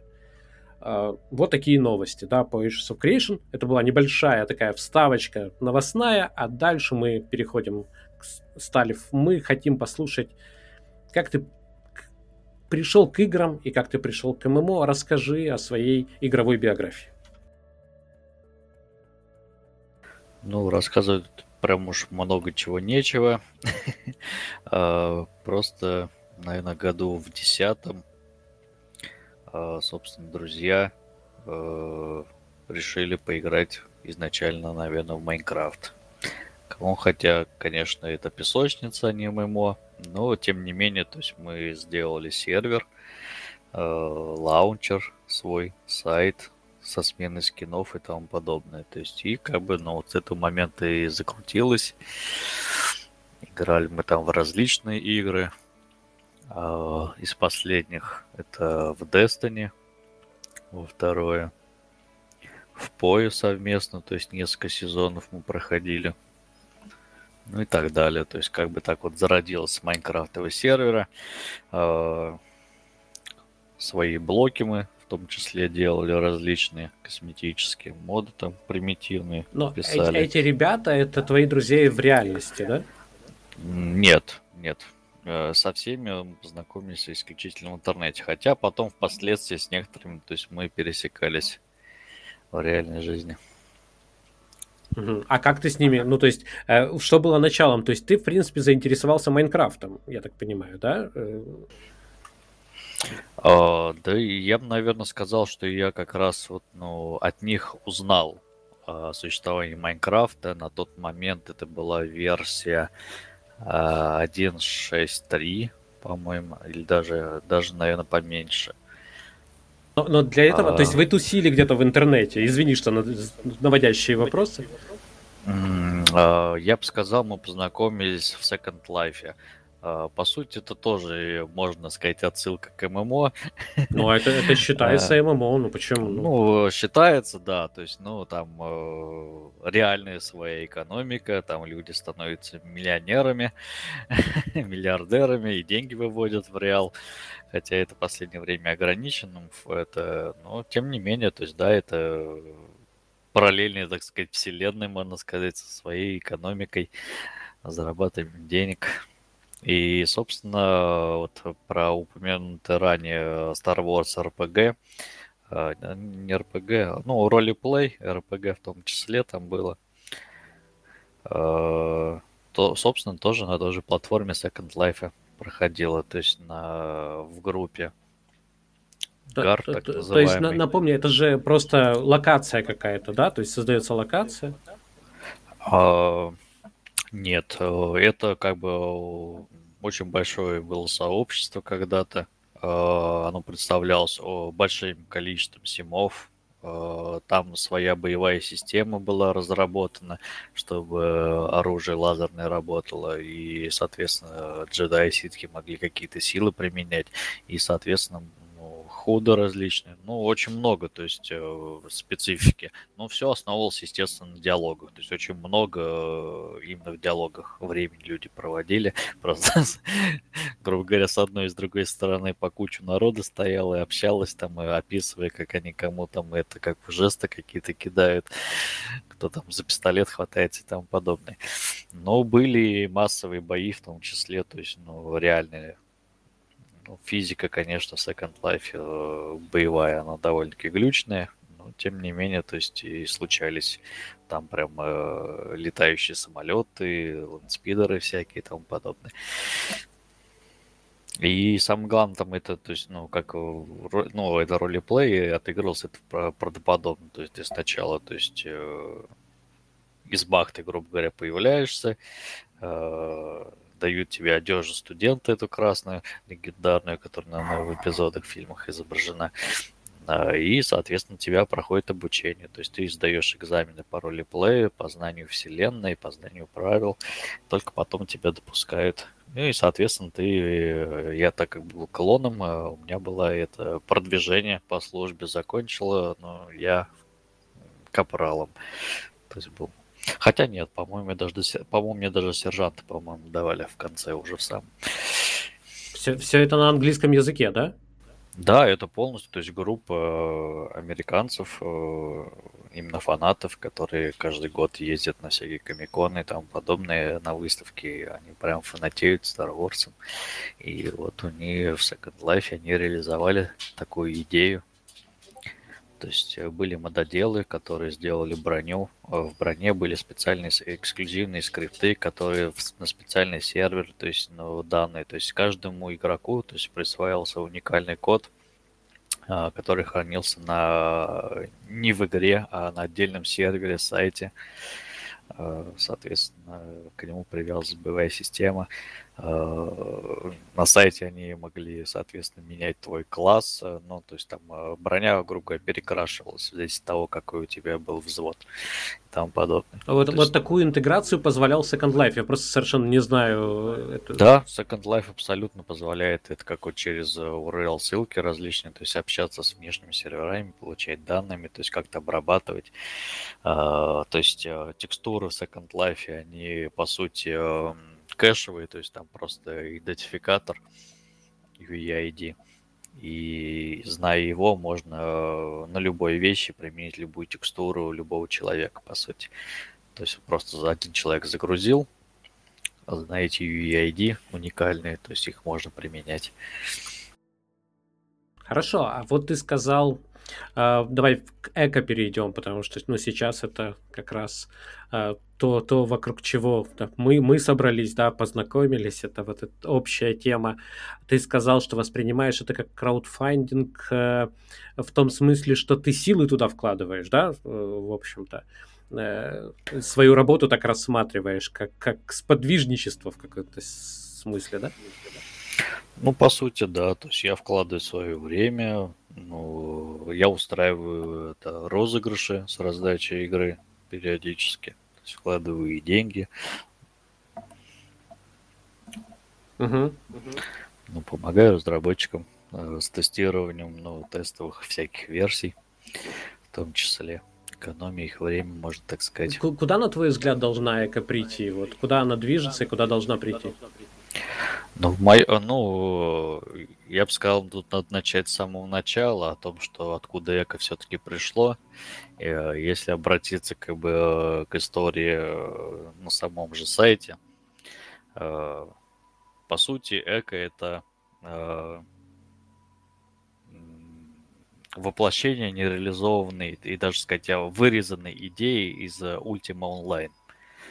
Вы, наверное, с такой игрой знакомы. Я, наверное, про нее только вот, ну, ролик, наверное, смотрел и только название знаю. Да, Но...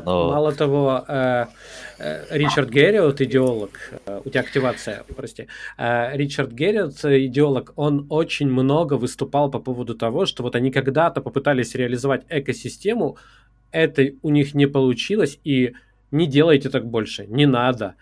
А получается, что Джон взял и сказал, нет, мы сделаем. И, ну, в общем, доказал обратно. Да, да, если, то есть, ну, смотреть вот именно то, что было представлено, и то, что на финальной версии было действительно вырезано, это вот прямое отражение, то есть, идеи эко, то есть, это откуда, как бы, ну, и из чего это пошло идея.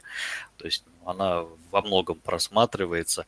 А, значит, если более а, обратиться к материалам АБЭКа, то есть э, Kickstarter. Э, там тоже очень много идей, заложенных на будущее, о котором то есть, многие игроки даже не представляют, хотя это все ну, в общем доступе лежит, и к этому игра стремится, хотя в конечном, как сказать, результате идея может быть видоизменена будет, там, не прям протокол. Ну, например, то есть э, там описано о таком устройстве, как э, Doomsday Device.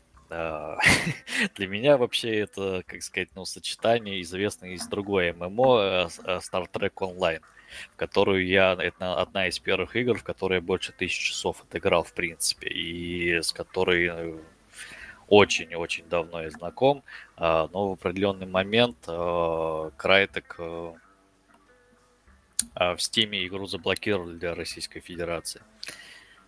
То есть э, игру можно установить в Steam по ссылке, грубо говоря, на ID игры. А, и сами сервера тебе никак не препятствуют зарегистрироваться, но в Стиме э, как напрямую зайти на страницу, то есть игры невозможно. Она заблокирована для нашего региона, и буквально в прошлом году она в Epic Store, то есть попала Star Trek Online. И э, это ну, по-своему тоже определенное ММО очень интересный. Я с ним познакомился еще на бета-тестировании. Тогда это все выглядело изначально как 2D-игра, э, в которой, то есть, про плоские кораблики среди астероидов и летают до планет. Это вот самые первые версии. А сейчас это, то есть, ты летаешь на кораблях и можешь, то есть, включить режим с э, это как с мостика летает, как, у, как в фильмах. Uh-huh. Можешь э, высаживаться на планеты, миссии проводить, то есть можешь космические, то есть э, баталии различные проходить.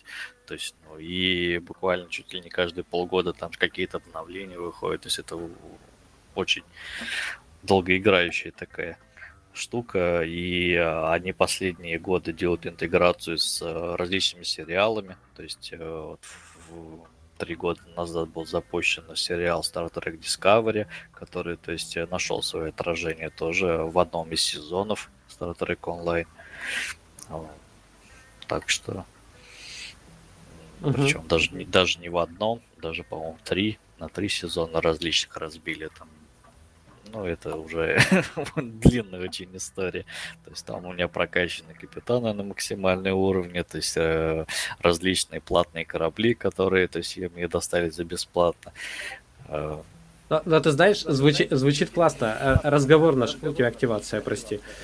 Э, разговор даже звучит так. Ну, я играл только в Майнкрафт, там потом еще немножко и, и в Эко, и больше ничего. И короткая история. А, ну да, еще в Second Life. И такая здоровина. А еще в Star Trek Online. То есть, на самом деле, биография это у тебя. Ну, и еще и в Пое упоминалось. Ну, вот да. Ну, если так. Ну хорошо, а возвращаясь к эко. Ну... Я просто к тому, угу. что и Майнкрафт, и эко, то есть вот по этой линейке, это вот, ну, игра именно кооперативная какая-то. То есть Star Trek Online я всегда играл один, то есть там игра на английском языке, и многие там в нее никогда не ходили.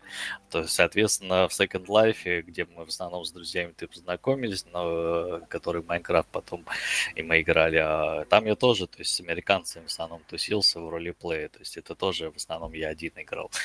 А, то есть здесь специфика специфика именно такая, что эти игры мои, а эти игры, а, есть, я которые понял, да. к текущему, то есть э, положению пришли, поэтому я их немножко так разделяю. Хорошо, но и вот, э, к сожалению, времени у нас немного. Это, ну, у нас уже сейчас полчаса эфира остается, а нам еще поговорить бы про New World как минимум, хотя игр э, с, о себе напомнило большее количество ММО за это время. Тем не менее, вот вопрос, мне очень интересно твое мнение, куда должна двигаться эко в своем развитии? Вот твое мнение как человека, который много внимания и фактически ведет русскоязычный э, раздел, я правильно понимаю, да? Ну, на данный момент, да, то есть мне передано, то есть э, русскоязычной комьюнити ВКонтакте, э, соответственно, группа Стима. Э, мы создали группу в Дискорде, э, в которой, соответственно, розыгрыши проводим. То есть довольно-таки тесно, то есть взаимодействуем с разработчиками в плане, что я являюсь администратором воссозданной вики от разработчиков, которая не на GamePD находится, и мы ее сейчас постепенно делаем. Э, много там чего появится, чего не было. А, соответственно, я также занимаюсь в основном кураторством перевода на Кровдине, то есть игры к сожалению, русский язык у нас, хотя 14, э, наверное, сейчас уже человек э, русскоязычных разработчиков нам присутствует, по-моему, 14. Хотя изначально был 11, но сейчас не, не, точно не скажу, в общем-то, 11 до 14. И тем не менее, то есть задача такой не ставилась на русский язык, к сожалению, переводить. И вот мы этим вопросом постепенно занимаемся. Соответственно, переводим статьи по мере возможностей и э, занимаемся непосредственно самим переводом игры. Ну, здорово. Круто. Ну, да, локализация это Но... важная, потому что она делает доступной для многих э, игру, конечно. Ну и, собственно, самый главный вопрос. Э, я считаю, что логичным завершением эко, ну, сейчас я бы сейчас мог э, много механик, которые они хотят реализовать. То есть вот по поводу, почему Star Trek я затронул. Во-первых, Doomsday Device — это в Star Trek большая бомба, грубо говоря, которая должна была уничтожить там чуть ли не всю галактику. А в эко это тоже представлено как э, ядерная бомба. И это сделано как противостояние.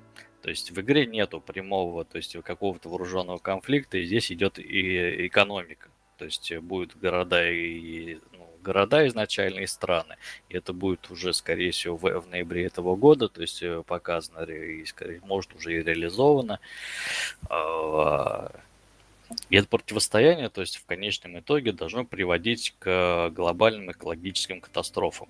Так, чтобы это, э, чтобы по, это происходило. Постой, я тебя на чуть-чуть задержу. В ноябре 2021 года это ты знаешь планы разработчиков по выпуску 10.0? Ну, планы постоянно передвигаются. Да, я понимаю. На, теку, на, на текущий момент э, они не могут пока определиться, с какой там версией будет. Э, заявлена и 9.4, либо 10.0 она будет называться.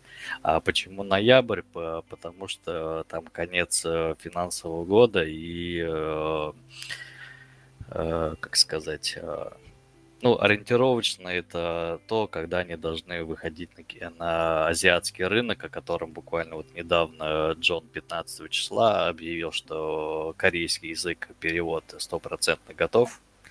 Следующий будет, скорее всего, китайский, там, по-моему, уже за 80 перевалило и так далее. То есть сейчас они делают глобальный это как перевод на азиатские языки, и в этом году это 100% у них цель стоит выйти на азиатский рынок. Но меня немножко смущает то, что разработчики говорили, что мы э, выходим, мы стараемся выпускать каждый месяц. Я понимал, что это преувеличение, художественное преувеличение про каждый месяц. Но я надеялся, что там, ну, 2-3 месяца. И, в общем, это означало, что если выходит... Сначала была такая информация, что выйдет 9.1, 9.2, и потом будет 10.0. И сейчас получается, что... Нет, э, сто процентов было заявлено 9.2 и 9.3, Потом... и было в проекте еще 9.4, но ее плавно переводят в 10.0. Угу. То есть 10.0 была заявлена, что она точно будет, но вот как-то 9.4 пока не образовалось, и оно как-то плавно пока либо 9.4, либо 10.0 сразу будет называться. А, вот.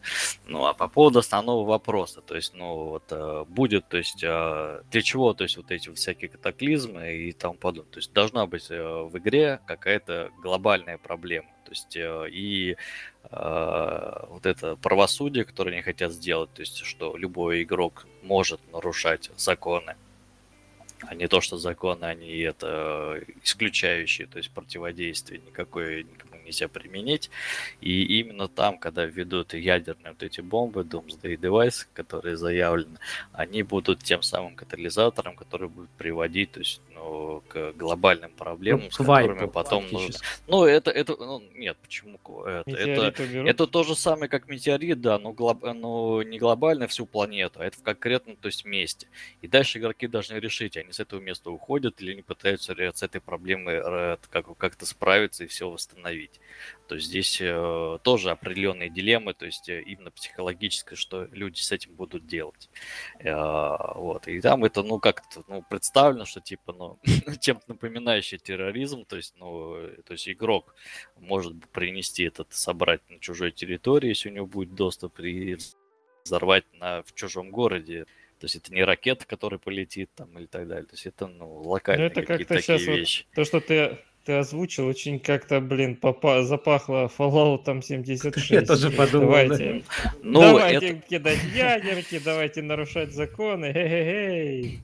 Нет, ну это э, именно это развитие системы, то есть именно глобальных э, катаклизмов, потому что будет, то есть заявлено смерчи, то, что будут, будут разрушения обязательно. А заявлено то, что уже в этом году, ну, заявлено было в прошлом году, в мае, что появится гигантский трубопровод, э, чтобы нефть перекачивать, и этот трубопровод будет периодически прорываться, а нефть будет очень сильно на экологию влиять, то есть это тоже заявлено.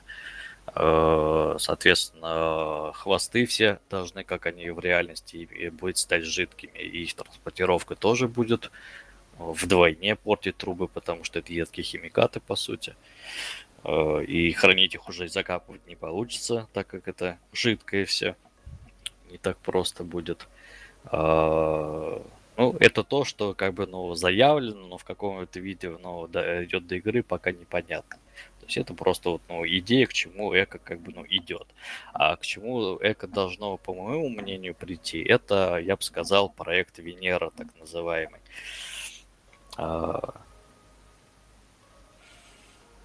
Ну, кто-то его утопил. Полет к другой планете? А, нет, нет. Проект Венера это реальный проект, который э, на различных то есть, мероприятиях в нашей действительности, то есть, ну, происходит. А, проекты Венера, то есть, это вариант ресурсной экономики, когда все ресурсы планеты, грубо говоря, будут признаны общими, и распоряжаться ими будут, то есть, ну, разумно. Не будет политиков, э, балаболов и тому подобное. То есть а очень многое будет компьютеризировано и решаться автоматически ботами. То есть не боты будут компьютеры управлять всем, а они будут решать задачи в автоматическом режиме, э, то есть определенные там по добыче, по обслуживанию и тому подобное. И, ну, очень много всего, то есть это, ну, желающие могут посмотреть. Но с социальной а... точки зрения это, это идея консенсуса. Ну, не могу точно сказать, как бы, ну, в этом определении. Ну, то, то есть Но... жители должны согласиться, правильно? Ну, то есть прийти... Да, ну, как бы да, всегда, то есть э, тот, кто придумал этот проект, э, Жак Фрейскейлин, грубо говоря, э, э, им всегда противоставили, почему, типа, вы не делаете этого. Но он говорит, я не могу заставить человечество, то есть, ну, принять эту модель, они должны дойти это, ну, умом своим. И эко это вот как раз, то есть тоже вот э, игра, которая заставляет задуматься, которая ставит вот эти вот проблемы.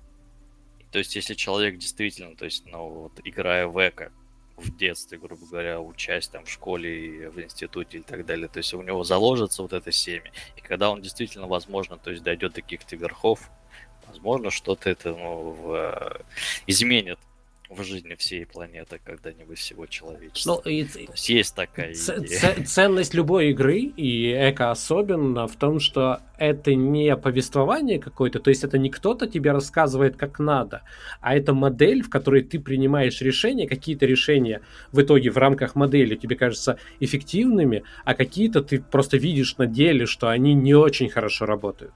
И это становится твоим опытом, то есть это не книжка прочитанная, это тобой пережитая ситуация, и, соответственно, ты можешь э, действительно это дальше нести как собственные уже собственные выводы, собственную систему ценностей, которую ты проверил на практике. Вот что очень важно. Но я тебя понял. Ну да, то есть а проект Венера, то есть очень много это в себе заключает, то есть, ну, различных идей и тому подобное. То есть, ну, это вот, ну, идеология. Многие кричат, что это типа завуалированный, это как э, социализм, то есть, ну, который типа мы попробовали и развалился. Ну, не знаю, то есть, ну, коллективизм там, конечно, есть в определенной мере, то есть, но это все-таки не то. Это, ну, вот, ну да, но это большая тема. Так так или иначе к, да, это к, соци... к социальным сейчас. гарантиям все приходят так или иначе, потому что понимают, что э, человек, который не нуждается вот в каких-то базовых моментах, да, он психологически в совершенно другом состоянии находится. Он э, это намного более э, это хороший сосед, да, с вами, э, вот во всех отношениях, да, это хороший друг, это хороший э, отец, там, ну, человек, который не, э, вот без комплекса бедности, потому что комплекс бедности это прям очень большая прежде всего психологическая проблема, которая мешает людям приподняться там над, над какими-то, ну вот по пирамида Маслоу, да, все знают, а, то есть это нахождение на каких-то совсем ни, низких э, ее ступенях. Все, я, я перехожу к, к следующему нашему собеседнику, Сириус. А, давай как-то мы разделим на две твоя биография, и обязательно мы договорились, что а, поговорим про New World. А, даже всем хочется, по-моему, это прям большое событие в то, что мы узнали э, за буквально позавчера, вчера, сегодня. Им тоже, я думаю, ты когда расскажешь свое отношение в целом к New World, э, мы тоже о тебе что-то что узнаем, о твоих предпочтениях. Поехали.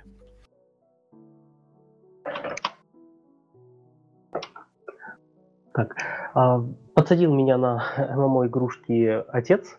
А, сам я не особо интересовался какими-то такими э, вещами и игрался в Арканум, в Baldur's Gate, ну, во всякие РПГшки.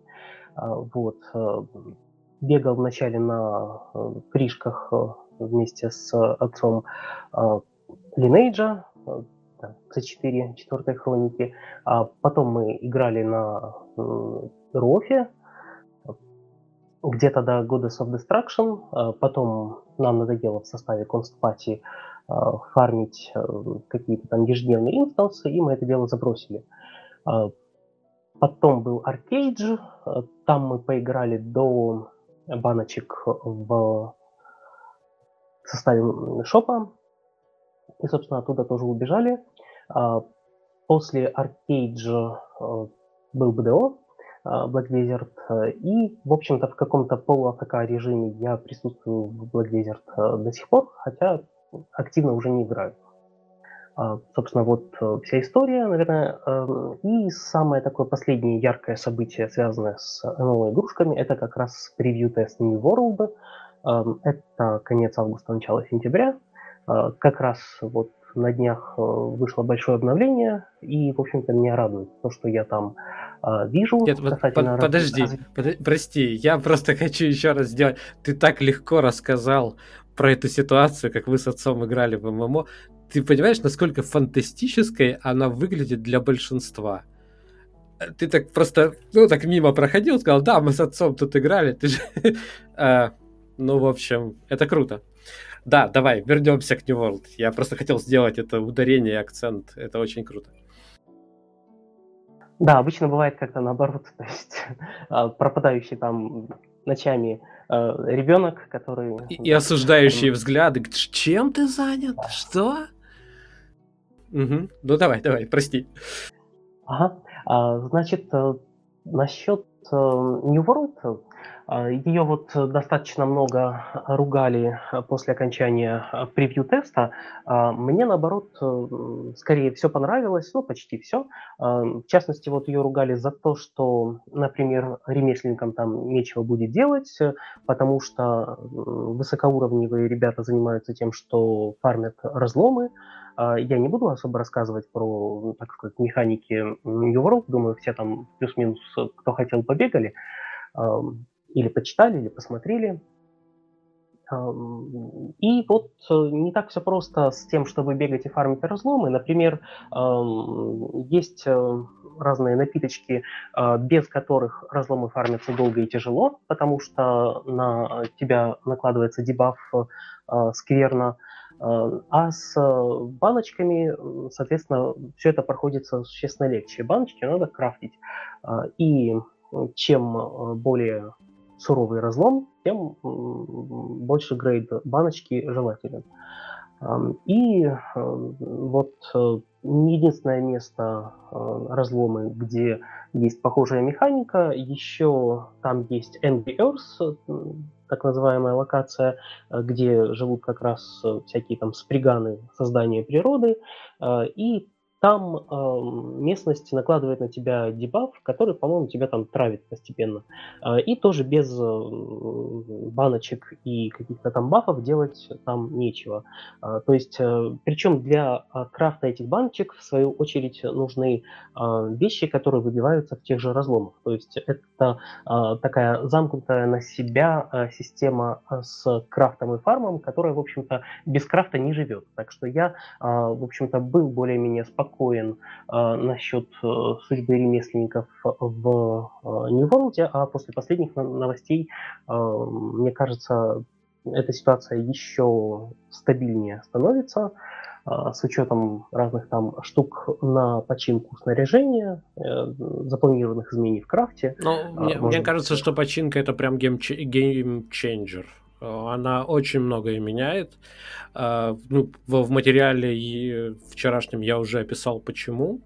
Я действительно в восторге от э, подобных геймдизайнерских э, как это сказать, хирургических, да, таких вмешательств, которые по воздействию кажется, что это ерунда, ну, вернее, по, по содержанию, но по воздействию как раз получается просто глобальное на, на все остальное. И это возможно, конечно, э, только в цельном мире, где одно касается другого и так далее. Ты где-то, ну как эффект бабочки, да? То есть ты где-то что-то меняешь немножко, а в принципе это влияет на очень многие вещи. И в частности, э, я просто расскажу о чем, чтобы мы... Я все боюсь, что в, когда нас слушают в подкасте, это выходит, э, если мы не, раз, не говорим, о чем речь, это выходит как ну, вот анекдот номер 13, поржали и поехали обратно э, дальше, и люди не очень понимают, что за э, 13 анекдот. В общем, суть в том, что э, раньше человек, любой PvE игрок, он мог идти вперед, вообще не оглядываясь на развитие инфраструктуры, на развитие городов, на то, что ему там предлагают ремесленники, он вообще мог в город не заходить. Э, ну, ты делаешь определенные там эм, правильные э, дополнения по поводу того, что там кое-где все-таки нужна помощь ремесленников и так далее, но общая картина выглядела вот, на мой взгляд, ну, немножко пугающей. Э, и, к сожалению, мы уже не один раз сталкивались с том, что э, стремясь обеспечить игрокам независимость, да, э, во многих ММО крафтеров делают людьми, которым ну, вот вам нравится крафтить? Вот крафтите, пожалуйста. Не, и вот здесь. Вот ну, или не обязательно. Или крафт вот это самое простое, и его может делать Да, каждый. да. Ну... Вот и тебе крафта, и тебе крафта, и нажми кнопочку и будь счастлив. Верно. И главное, что часто PvE активность она очень сильно спорит с крафтом, потому что PvE должно же давать какие-то награды, особенно сложная PvE, да. Ну, мы это, в общем, проходили, я сейчас не, не буду повторяться. А что произошло, чтобы было понятно? Эм, значит, э, теперь мы долго еще сразу после превью теста мы говорили о том, что... Ну, я говорил о том, что очень важно, чтобы экипировка ломалась. Очень важно, чтобы это не было, ну, вечной. Э, потому что иначе многие вещи, ты там, особенно на капе, да, ты там получил более-менее экипировку, ну и все, и, в общем, тебе уже э, услуги крафтера особо не нужны. Э, и была еще вторая проблема, если не нужны крафтеры, тогда не нужны и города, по большому счету, потому что города, вот их развитие, оно а, единственный бонус, главный бонус, это все-таки возможности крафта на городских станках.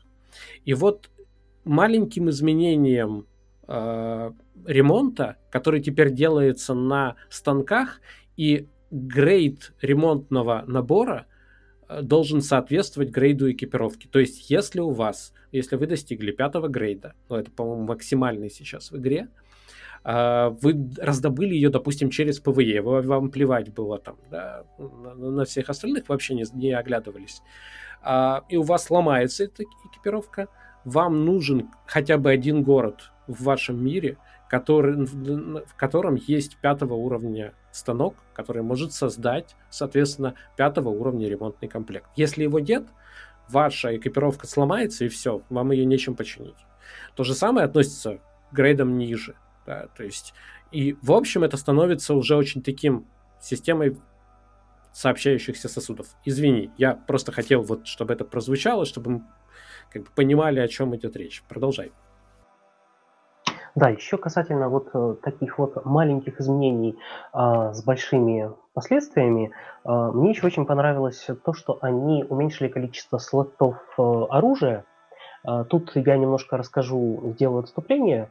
Э, например, в локации, где как раз, по-моему, бегали э, мозговеды, Катлас Кейс, э, обитает недалеко э, обитают пантеры, а, там есть пещерка, где сидит э, то ли элитка, то ли чемпион, а, а вокруг болота, где, собственно, живут э, пантеры, да.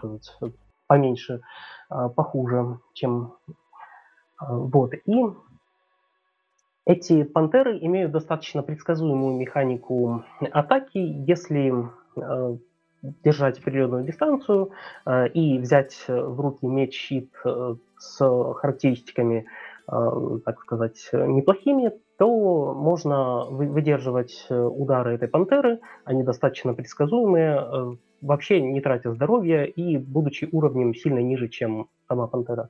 А, это позволяет вообще без э, каких-то затруднений э, эту пантеру, собственно, убить.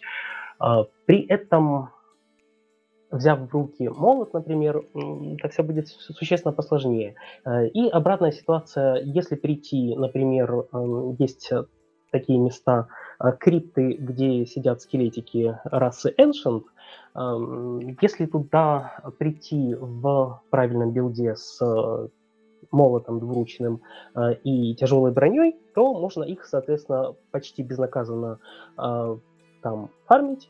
Э, почему? Потому что у тяжелого молота есть ветка а, связанная с игнорированием прерывания атак, а эти скелетики как раз неприятны тем, что а, они прерывают комбинации игрока и а, проводят там какую-то контратаку.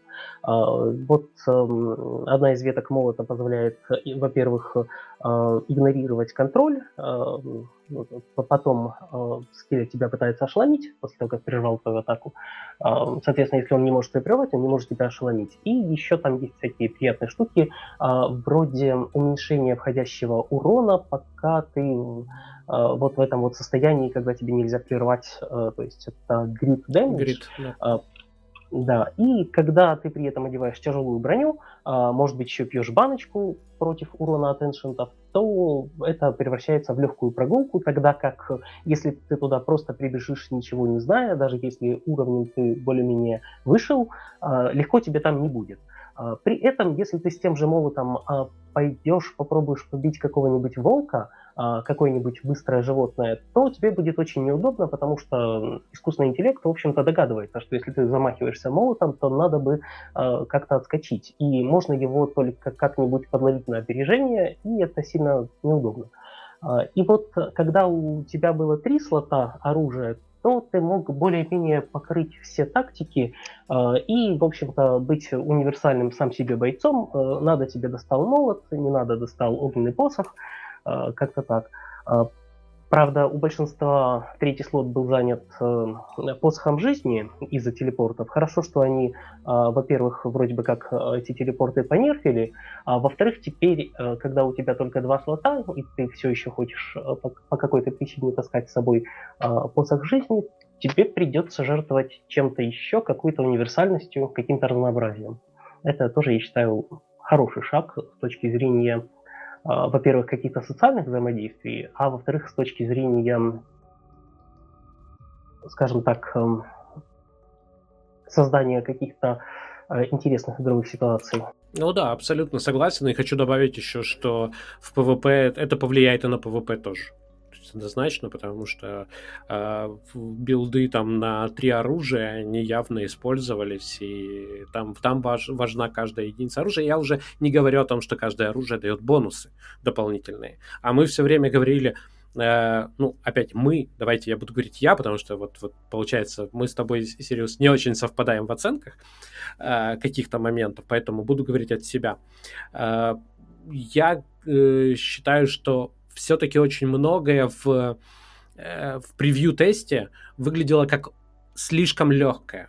Вот PvE, э, какие-то моменты и так далее. И хотелось больше вызовов. Потому что если оно легко, если мы говорили, что ну, никуда не пойди, ну два человека максимум тебе нужно, да, ты в принципе, ты не видишь смысла м- набирать большую группу, а мы хотели ходить большой группой. И единственное, куда мы выбрались, это на э, превоз, очень сильно превосходящих нас по уровням мобов. И это третье большое улучшение. Вот согласись, что...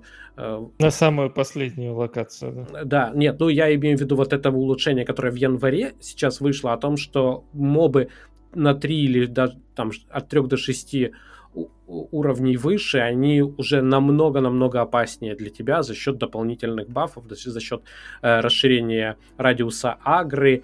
А если 10 уровней и выше, то они просто непробиваемы. Ну, то есть физически, так брутально. Как ты к этому относишься? Я люблю побегать, э, будучи ремесленником, э, по каким-нибудь высокоуровневым локациям, где-то там ныкаясь от мобов, и э, в целях найти какой-нибудь там редкий ресурс. А, поэтому жить будет сложнее в этом плане, но, возможно, где-то и интереснее. Так что, наверное, тут сложно сказать однозначно, но, наверное, это хорошо. Хорошо. Э, так как мы немножко сейчас ну, пытаемся говорить, э, в, э, вписаться в рамки нашего хронометража, хотя не, не обязательно нам там вписываться в 6 минут, но будем стараться сжато говорить. Мой к тебе вопрос такой. Вот на твой взгляд, почему стоит ждать New World? Вот я так понимаю, ты большой поклонник New World. Что тебе в нем привлекает? Э, что тебе кажется самым классным? Почему это... Ну, я так понял, ты считаешь ее, эту ММО надеждой в какой-то степени для жанра.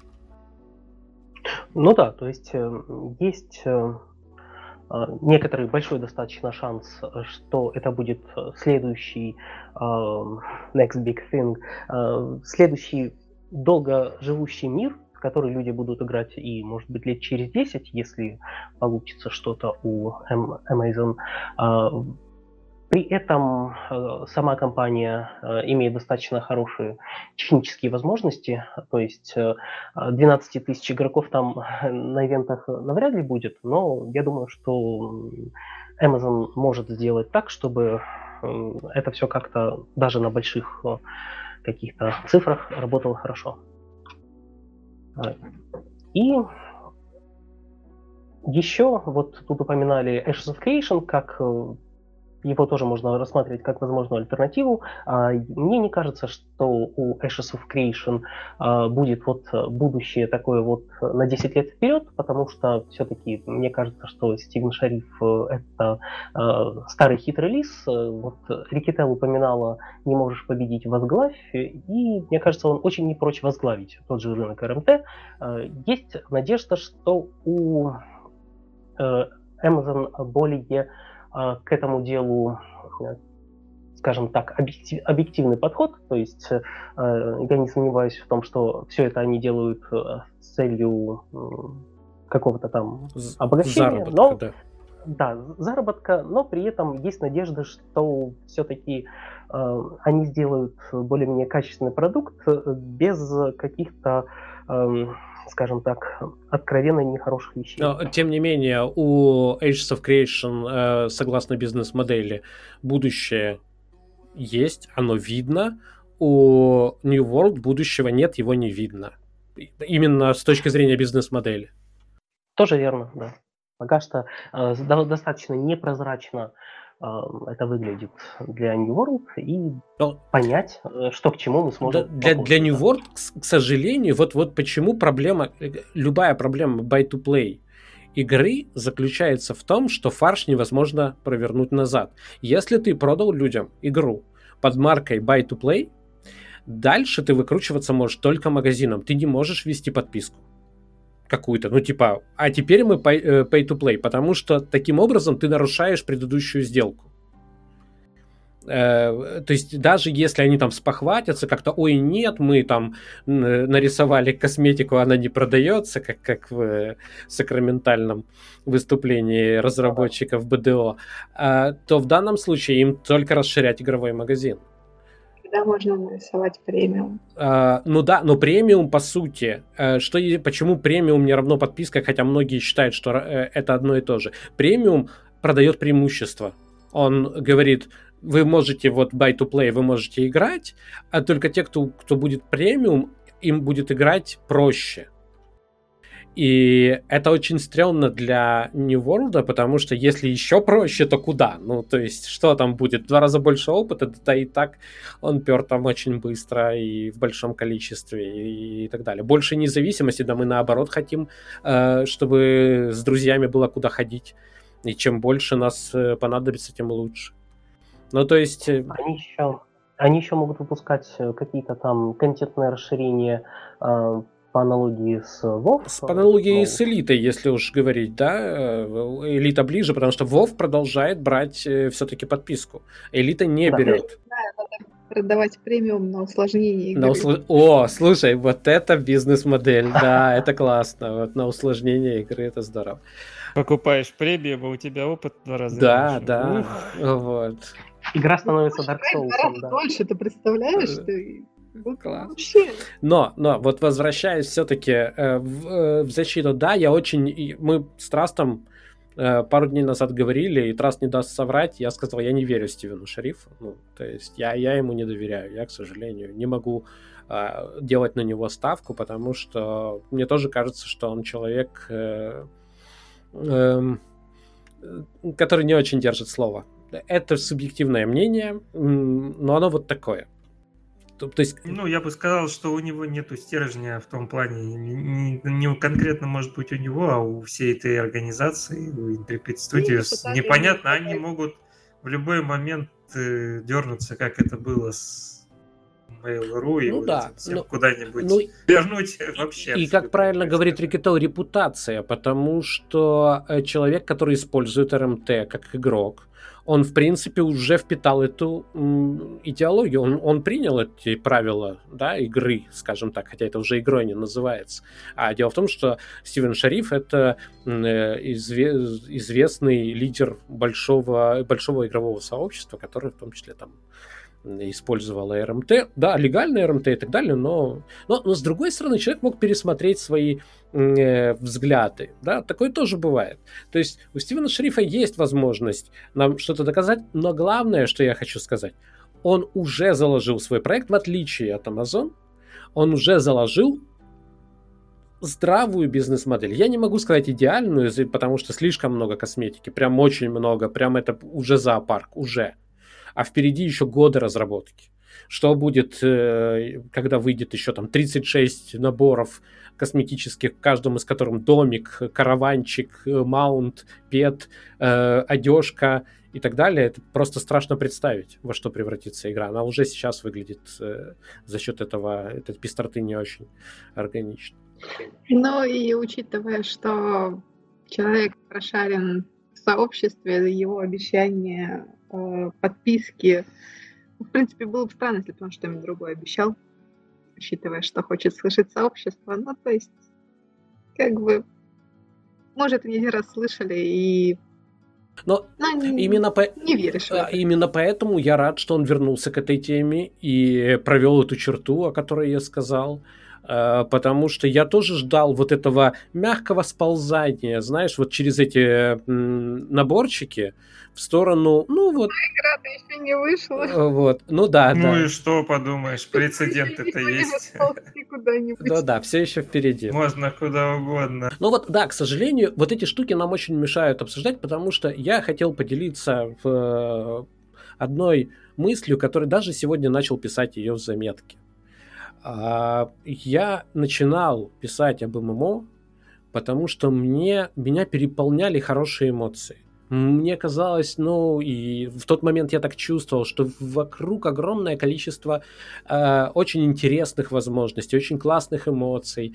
И в тот момент на самом деле так и было. А потом потихоньку, э, ну, так как ты, раз ты начал писать уже, да, о чем-то, о какой-то сфере, ты должен писать о том, вот здесь делают хорошо, вот здесь делают плохо. Ну, то есть ты должен писать честно, чтобы какая-то картина, у этой картины был верх, низ, э, какие-то полутона, э, чтобы было понятно, вот эти ребята поступают хорошо, делают хорошо, у них хорошо получается, а эти не очень, и у них нехорошо получается. И в результате в какой-то момент, вот, ну, то есть мы же все видим по сторонам, да, смотрим, что происходит. В какой-то момент я обнаружил, что количество плохого, то вот я пишу о плохом, слишком большое. Но, то есть, мне не хочется об этом писать. И с другой стороны, если я перестану писать, я перестану описывать картину вот как таковую, да, то есть я буду, я превращусь в какую-то говорящую голову в телевизоре, которая говорит, что все хорошо, надои, там, урожаи колосятся, надои повышаются и так далее.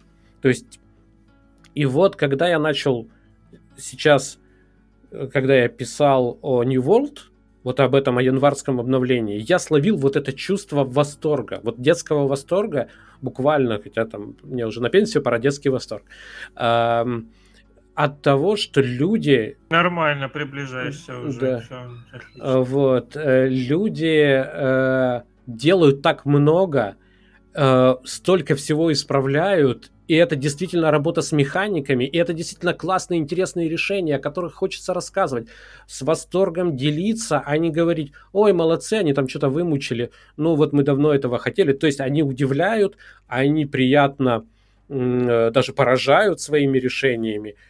И вот, вот, вот этого хочется, конечно, намного больше. Вот так, чтобы прям... И мне, мне кажется, в какой-то степени это сейчас происходит. Вот я перечислил э, проекты. Мы смотрели у Пантеона э, неплохой стрим, как мне кажется. И они получили инвестиции сейчас. И там возникает тоже интересная игра. И она тоже говорит, они говорят, что мы по подписке будем. Вот если бы не было вот этого момента разъедающего, да, который, когда мы говорим, вот классно, классно, классно, а потом мы вдруг вспоминаем, что стоп, стоп, стоп, Amazon они один раз возьмут деньги, потом будет магазин. И, и как-то так... И, и опять неопределенность, как со Стивеном Шерифом, честное слово. Извините за этот монолог, просто крик души. Вот. Но, но в принципе, э, Сириус, почему людям стоит идти в New World? Вот к тебе такой вопрос. За последнее время э, это, наверное, достаточно самый запоминающийся, я бы даже сказал, PvE-контент, э, который я вот э, увидел. Там, конечно же, есть и PvP-квесты, и PvP-составляющая. Не могу сказать, что она меня там сильно впечатлила, хотя в PvP-квестах я успел поучаствовать, побегать. Но возможно, из-за того, что я не видел какой-то там э, контент массовый вроде осада, лично не участвовал, меня это не так впечатлило, как э, вот э, PvE-часть про эксплоринг, э, вот такие вот вещи. Э, ничего, в общем-то, сравнимого я назвать не могу из-за того, что выходило вот за последние там несколько лет. Наверное, поэтому. Хорошо, хорошо. А, ну, здорово поговорили. Мало. Я даже вот какие-то новости не назвал, но уже не буду злоупотреблять э, эфиром. Э, так что спасибо вам большое. Я надеюсь, вы еще будете приходить, и мы еще поговорим. Потому что Сталев рассказал такие интересные вещи, о которых я никогда не слышал. Вот этот вот и э, история про тусовку ролеплейную в Second Life я бы хотел вообще отдельно послушать еще, да, какие-то. Э, хотелось бы обсудить больше New World. Я думаю, у нас еще будет возможность. А чтобы она была, я напоминаю, надо писать заметки и активно комментировать, потому что только так можно попасть на подкаст.